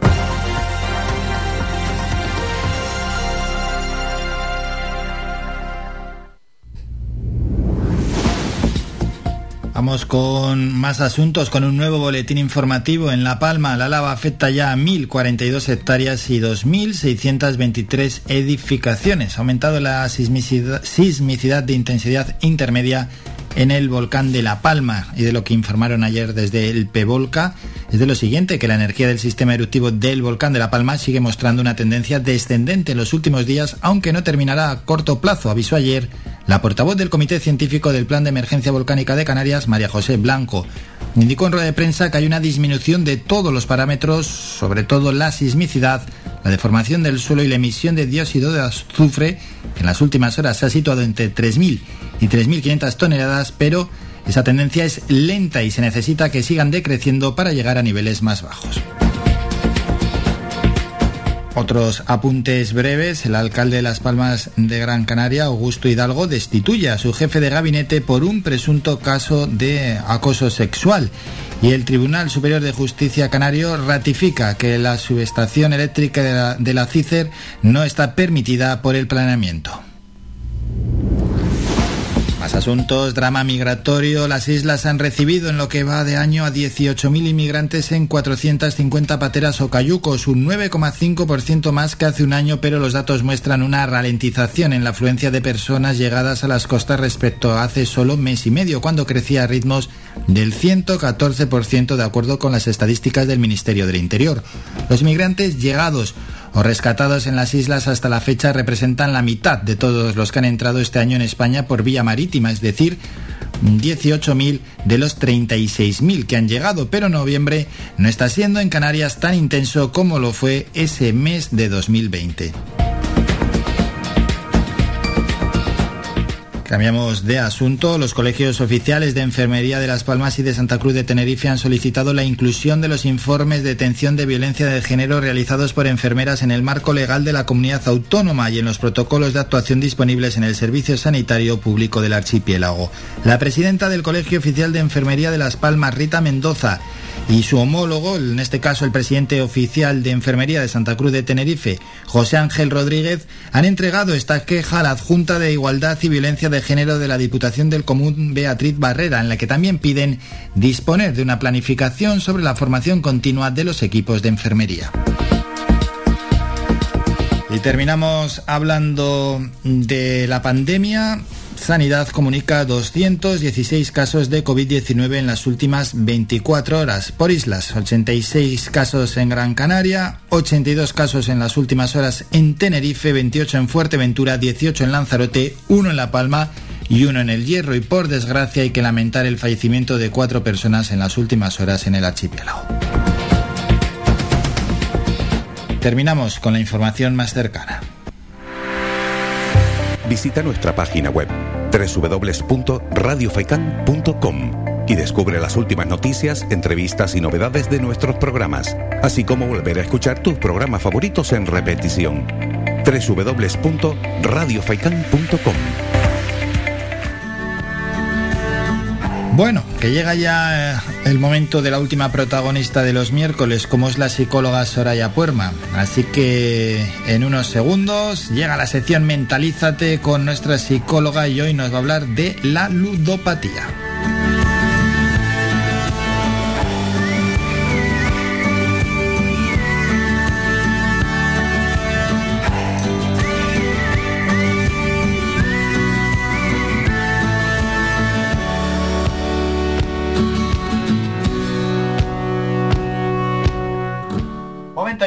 Ir con nuestra psicóloga, con Soraya Puerma en la sección Mentalízate. Soraya, buenos días. Hola, buenos días Álvaro. Bueno, Soraya, hoy tenemos que hablar de la, de la ludopatía. Sí, un problema que ha ido avanzando a lo largo de la historia, ¿no? No, no es una enfermedad que venga de ahora, sino si nos remontamos en tiempos atrás, ¿no? El juego ha estado muy marcado en nuestra sociedad. Mm, sí, sí, sí, es que, bueno, se puede echar la vista para atrás muy, muy mucho y cómo va cambiando también, en este caso, luego vamos a hablar de ello, ¿no?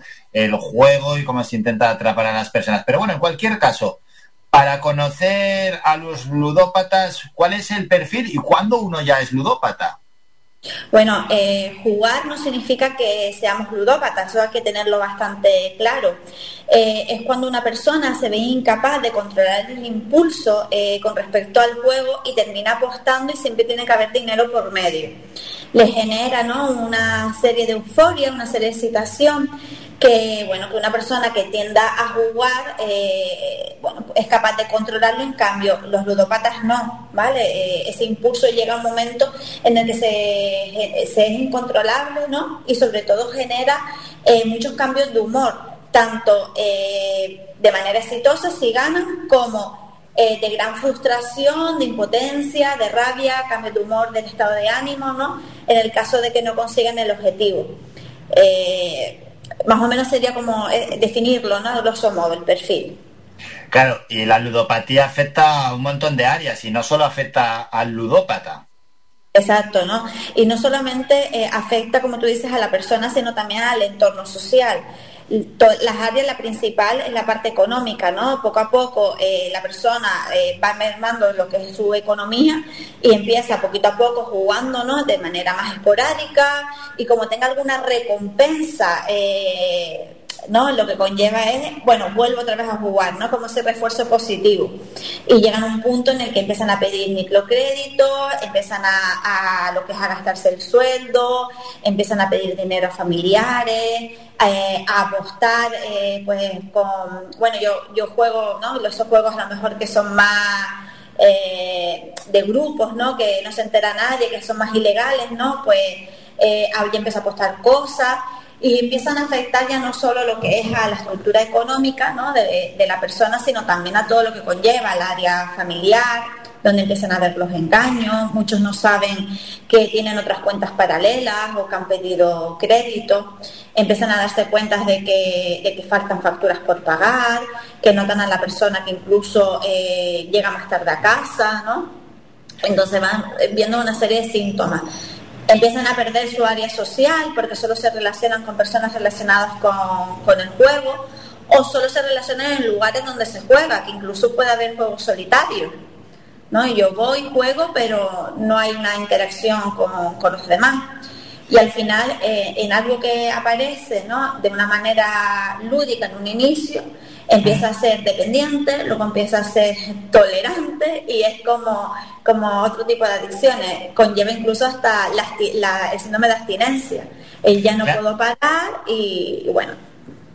Claro, claro, porque la ludopatía empieza con algo a veces inocente, ¿no? Desde una pequeña manera empezar a jugar y luego en ese efecto bola de nieve que casi nos estás comentando hasta llegar a pedir ese dinero prestado, hasta verte en muchos casos en, la ruina. Porque, ¿cómo uno se inicia en esto del juego? Como bien dices, al principio seguramente será de manera eh, experimental, ¿no? Eh, hoy que voy a una casa de apuesta con un amigo, venga, vamos al bingo, ¿no? Que, es ese momento de, venga, vamos a probar, a ver qué tal. Y luego aparece, ¿no? que hay personas que también tienen una serie de características, porque no nos olvidemos que es una adicción, por lo que vienen seguramente con bastantes traumas de atrás, carencias emocionales, gestiones emocionales, mucho sentimiento de, de vacío ciertos traumas que, bueno, que la persona pues a través del juego le lleva a, olvidarse ¿no? de, su situación real. Eh, y luego está, eh, dependiendo del juego, puede haber una serie de perfiles u otros. Hoy en día, en general, eh, esto ha ido evolucionando porque también el juego ha ido evolucionando.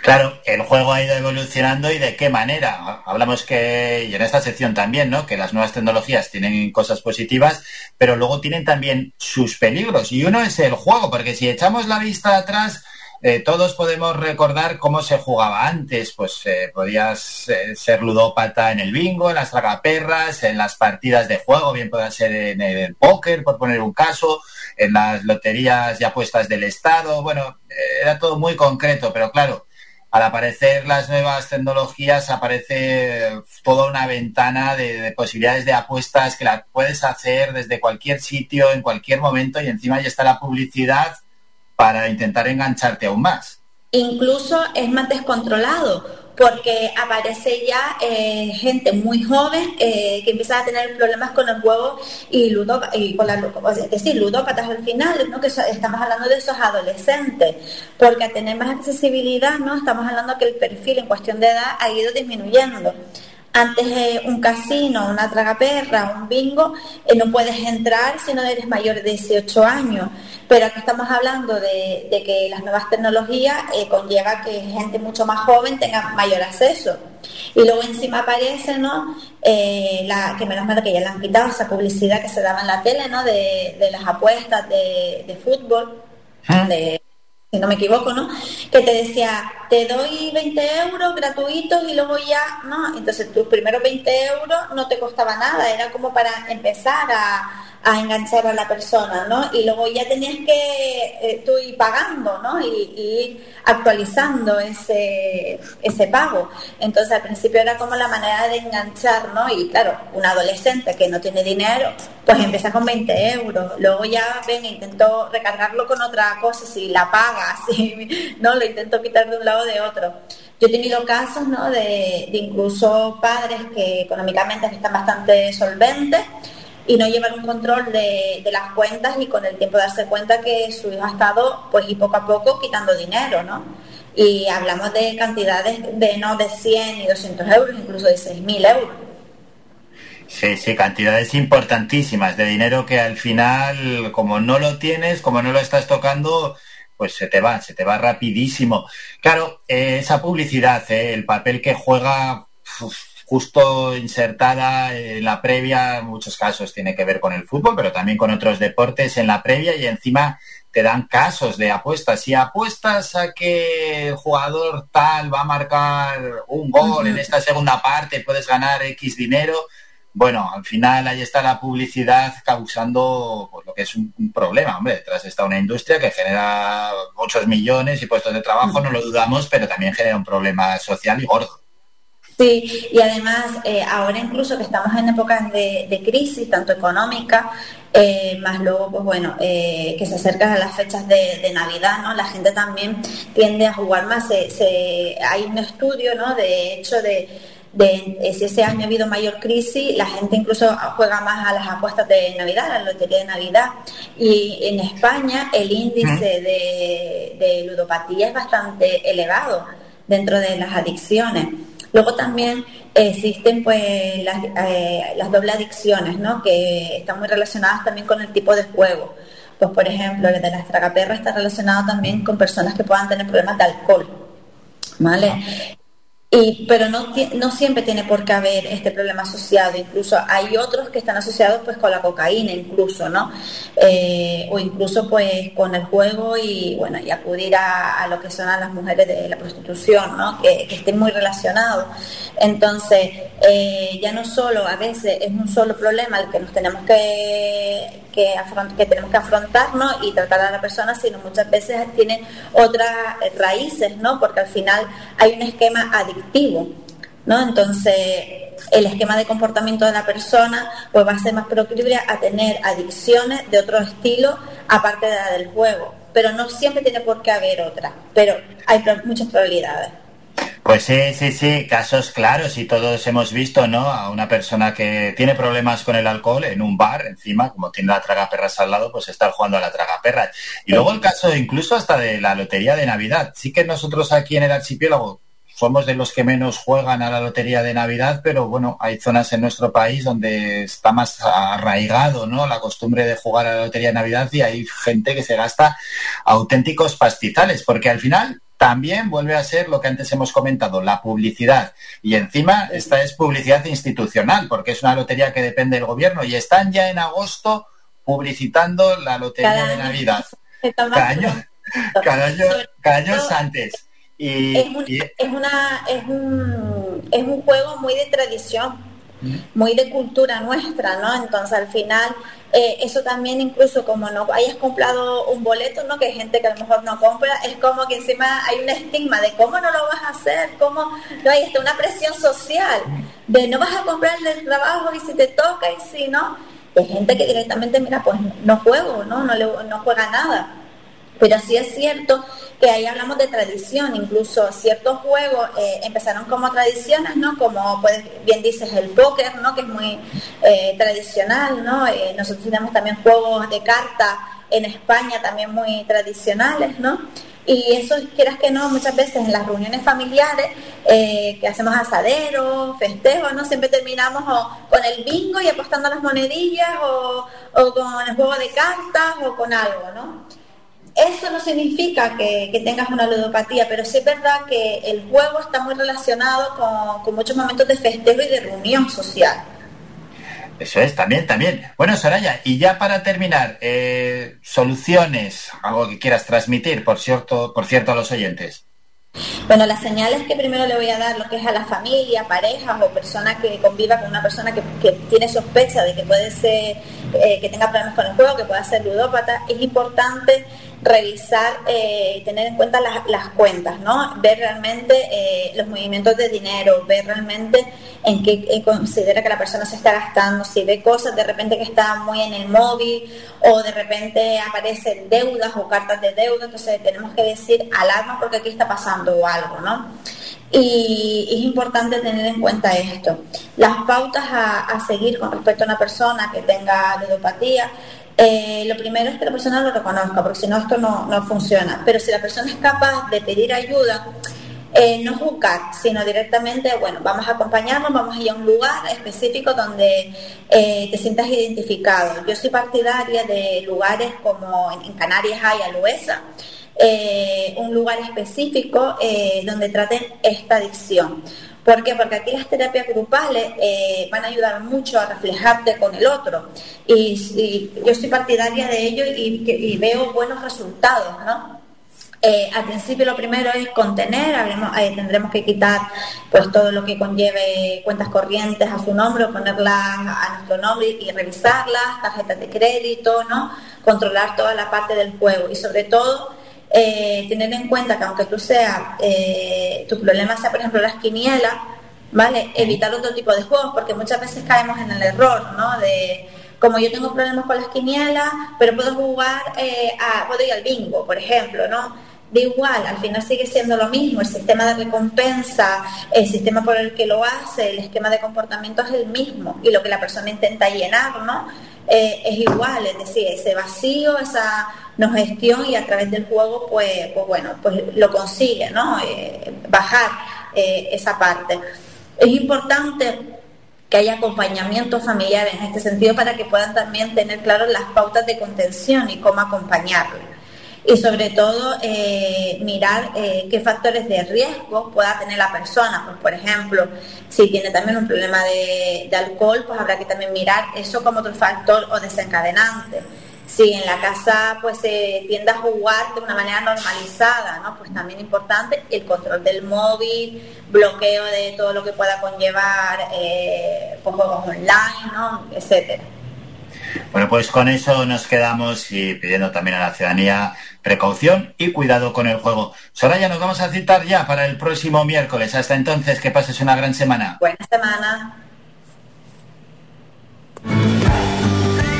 Somos la mejor información, música y entretenimiento. Las mañanas de Faikán.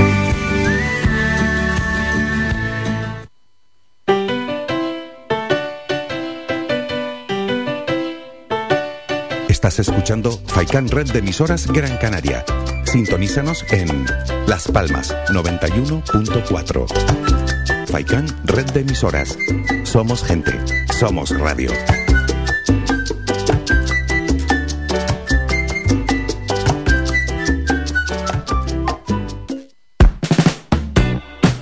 ¿Sabías que un 80% de las personas buscan en Internet antes de comprar? La página web es la cara más visible de cualquier empresa.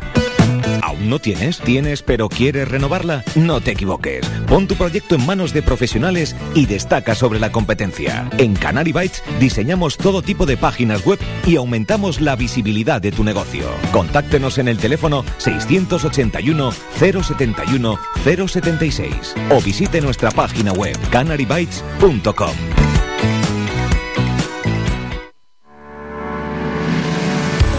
Para cuidar de tu salud y de tu bienestar, elige Ortopedia Mejorando Telde. Realizamos estudio biomecánico de la pisada, plantillas ortopédicas y deportivas, fisioterapia, rehabilitación de suelo pélvico, alquiler de sillas, grúas, andadores y camas, asesoramiento en tienda de todo tipo de productos ortopédicos, prótesis y órtesis. Tenemos taller propio y servicio de transporte. Estamos en la calle Pitágoras número 16, El Calero, Telde, frente al Centro de Salud del Calero, abiertos de lunes a viernes de 8 y media de la mañana a 8 de la tarde sin cerrar al mediodía. Contáctanos en los teléfonos 928 09 3098 y 618 24 24 92 y visita nuestra página web mejorandoortopedia.com.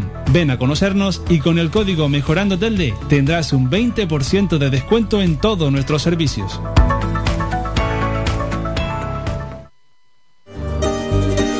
Las mejores carnes asadas en el asador horno tradicional con una leña seleccionada. Te lo ofrecemos en el restaurante grill El Alpendre de los Abuelos. Contamos con una amplia variedad de entrantes, ensaladas elaboradas con productos locales. No olvides preguntar por nuestros postres caseros. En el restaurante grill El Alpendre de los Abuelos ponemos a tu disposición nuestra amplia sala y experiencia para cualquier reunión de amigos o empresa. En estas navidades, tu cena con nosotros será todo un éxito. Teléfono 928 98 38 90. Estamos ubicados en la calle Ancor número 5 en Mar Pequeña, al lado de Radio Faikán. Somos gente, somos radio.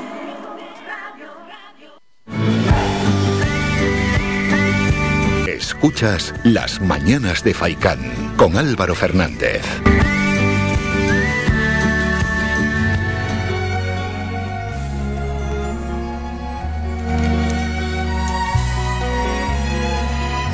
Recta final del programa y...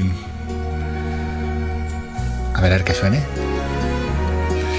No te rías, ¿eh? Ahí está. Éramos niños. Tito el Bambino. Es que Mingo me la intenta jugar con las canciones.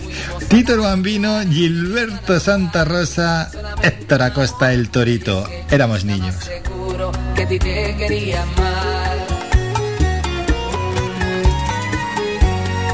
Sé que es muy duro el traer al mundo un niño, pero había mucho cariño para un hijo tuyo darle, nada malo va a pasarle. Te decía constantemente, lo único que había en mi mente era una familia crear. Pero el mundo está creado para hombres maduros y bien educados. y yo estaba equivocado. Ya ves basta estar enamorado, pero no encuentro la solución. Ojalá Dios bendiga nuestra relación. Compasión, compasión. Pero el mundo está creado para hombres maduros y bien educados. Y yo estaba equivocado y a veces que no basta estar enamorado. Y ahora no encuentro la solución. Ojalá Dios bendiga nuestra relación. Compasión, compasión. Estábamos recién salidos de aquel pequeño nido que muchos años unidos nuestros padres habían creado. Yo era un poco alocado, fallaba constantemente, mas lo único en mi mente era una familia crear. Y yo sé que es muy duro que traer al mundo un niño, pero había mucho cariño para un hijo tuyo darle. Nada malo va a pasarle, te decía constantemente. Lo único que había en mi mente era una familia crear. Sentimiento, Torito,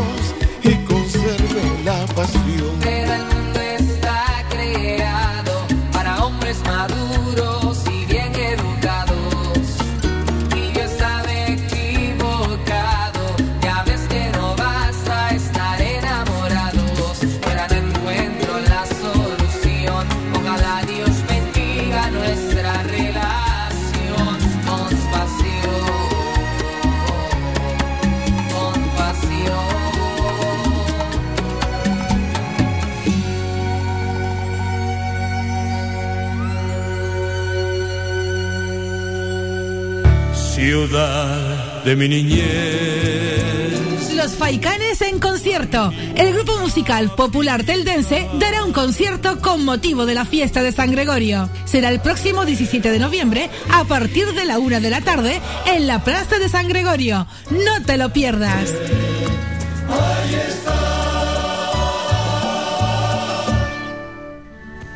Y es que hoy es San Gregorio, fiesta en Telde. Vamos a recordar, ese concierto de los Faicanes es hoy a la una y en estos momentos arranca el concierto de la Banda Municipal de Música.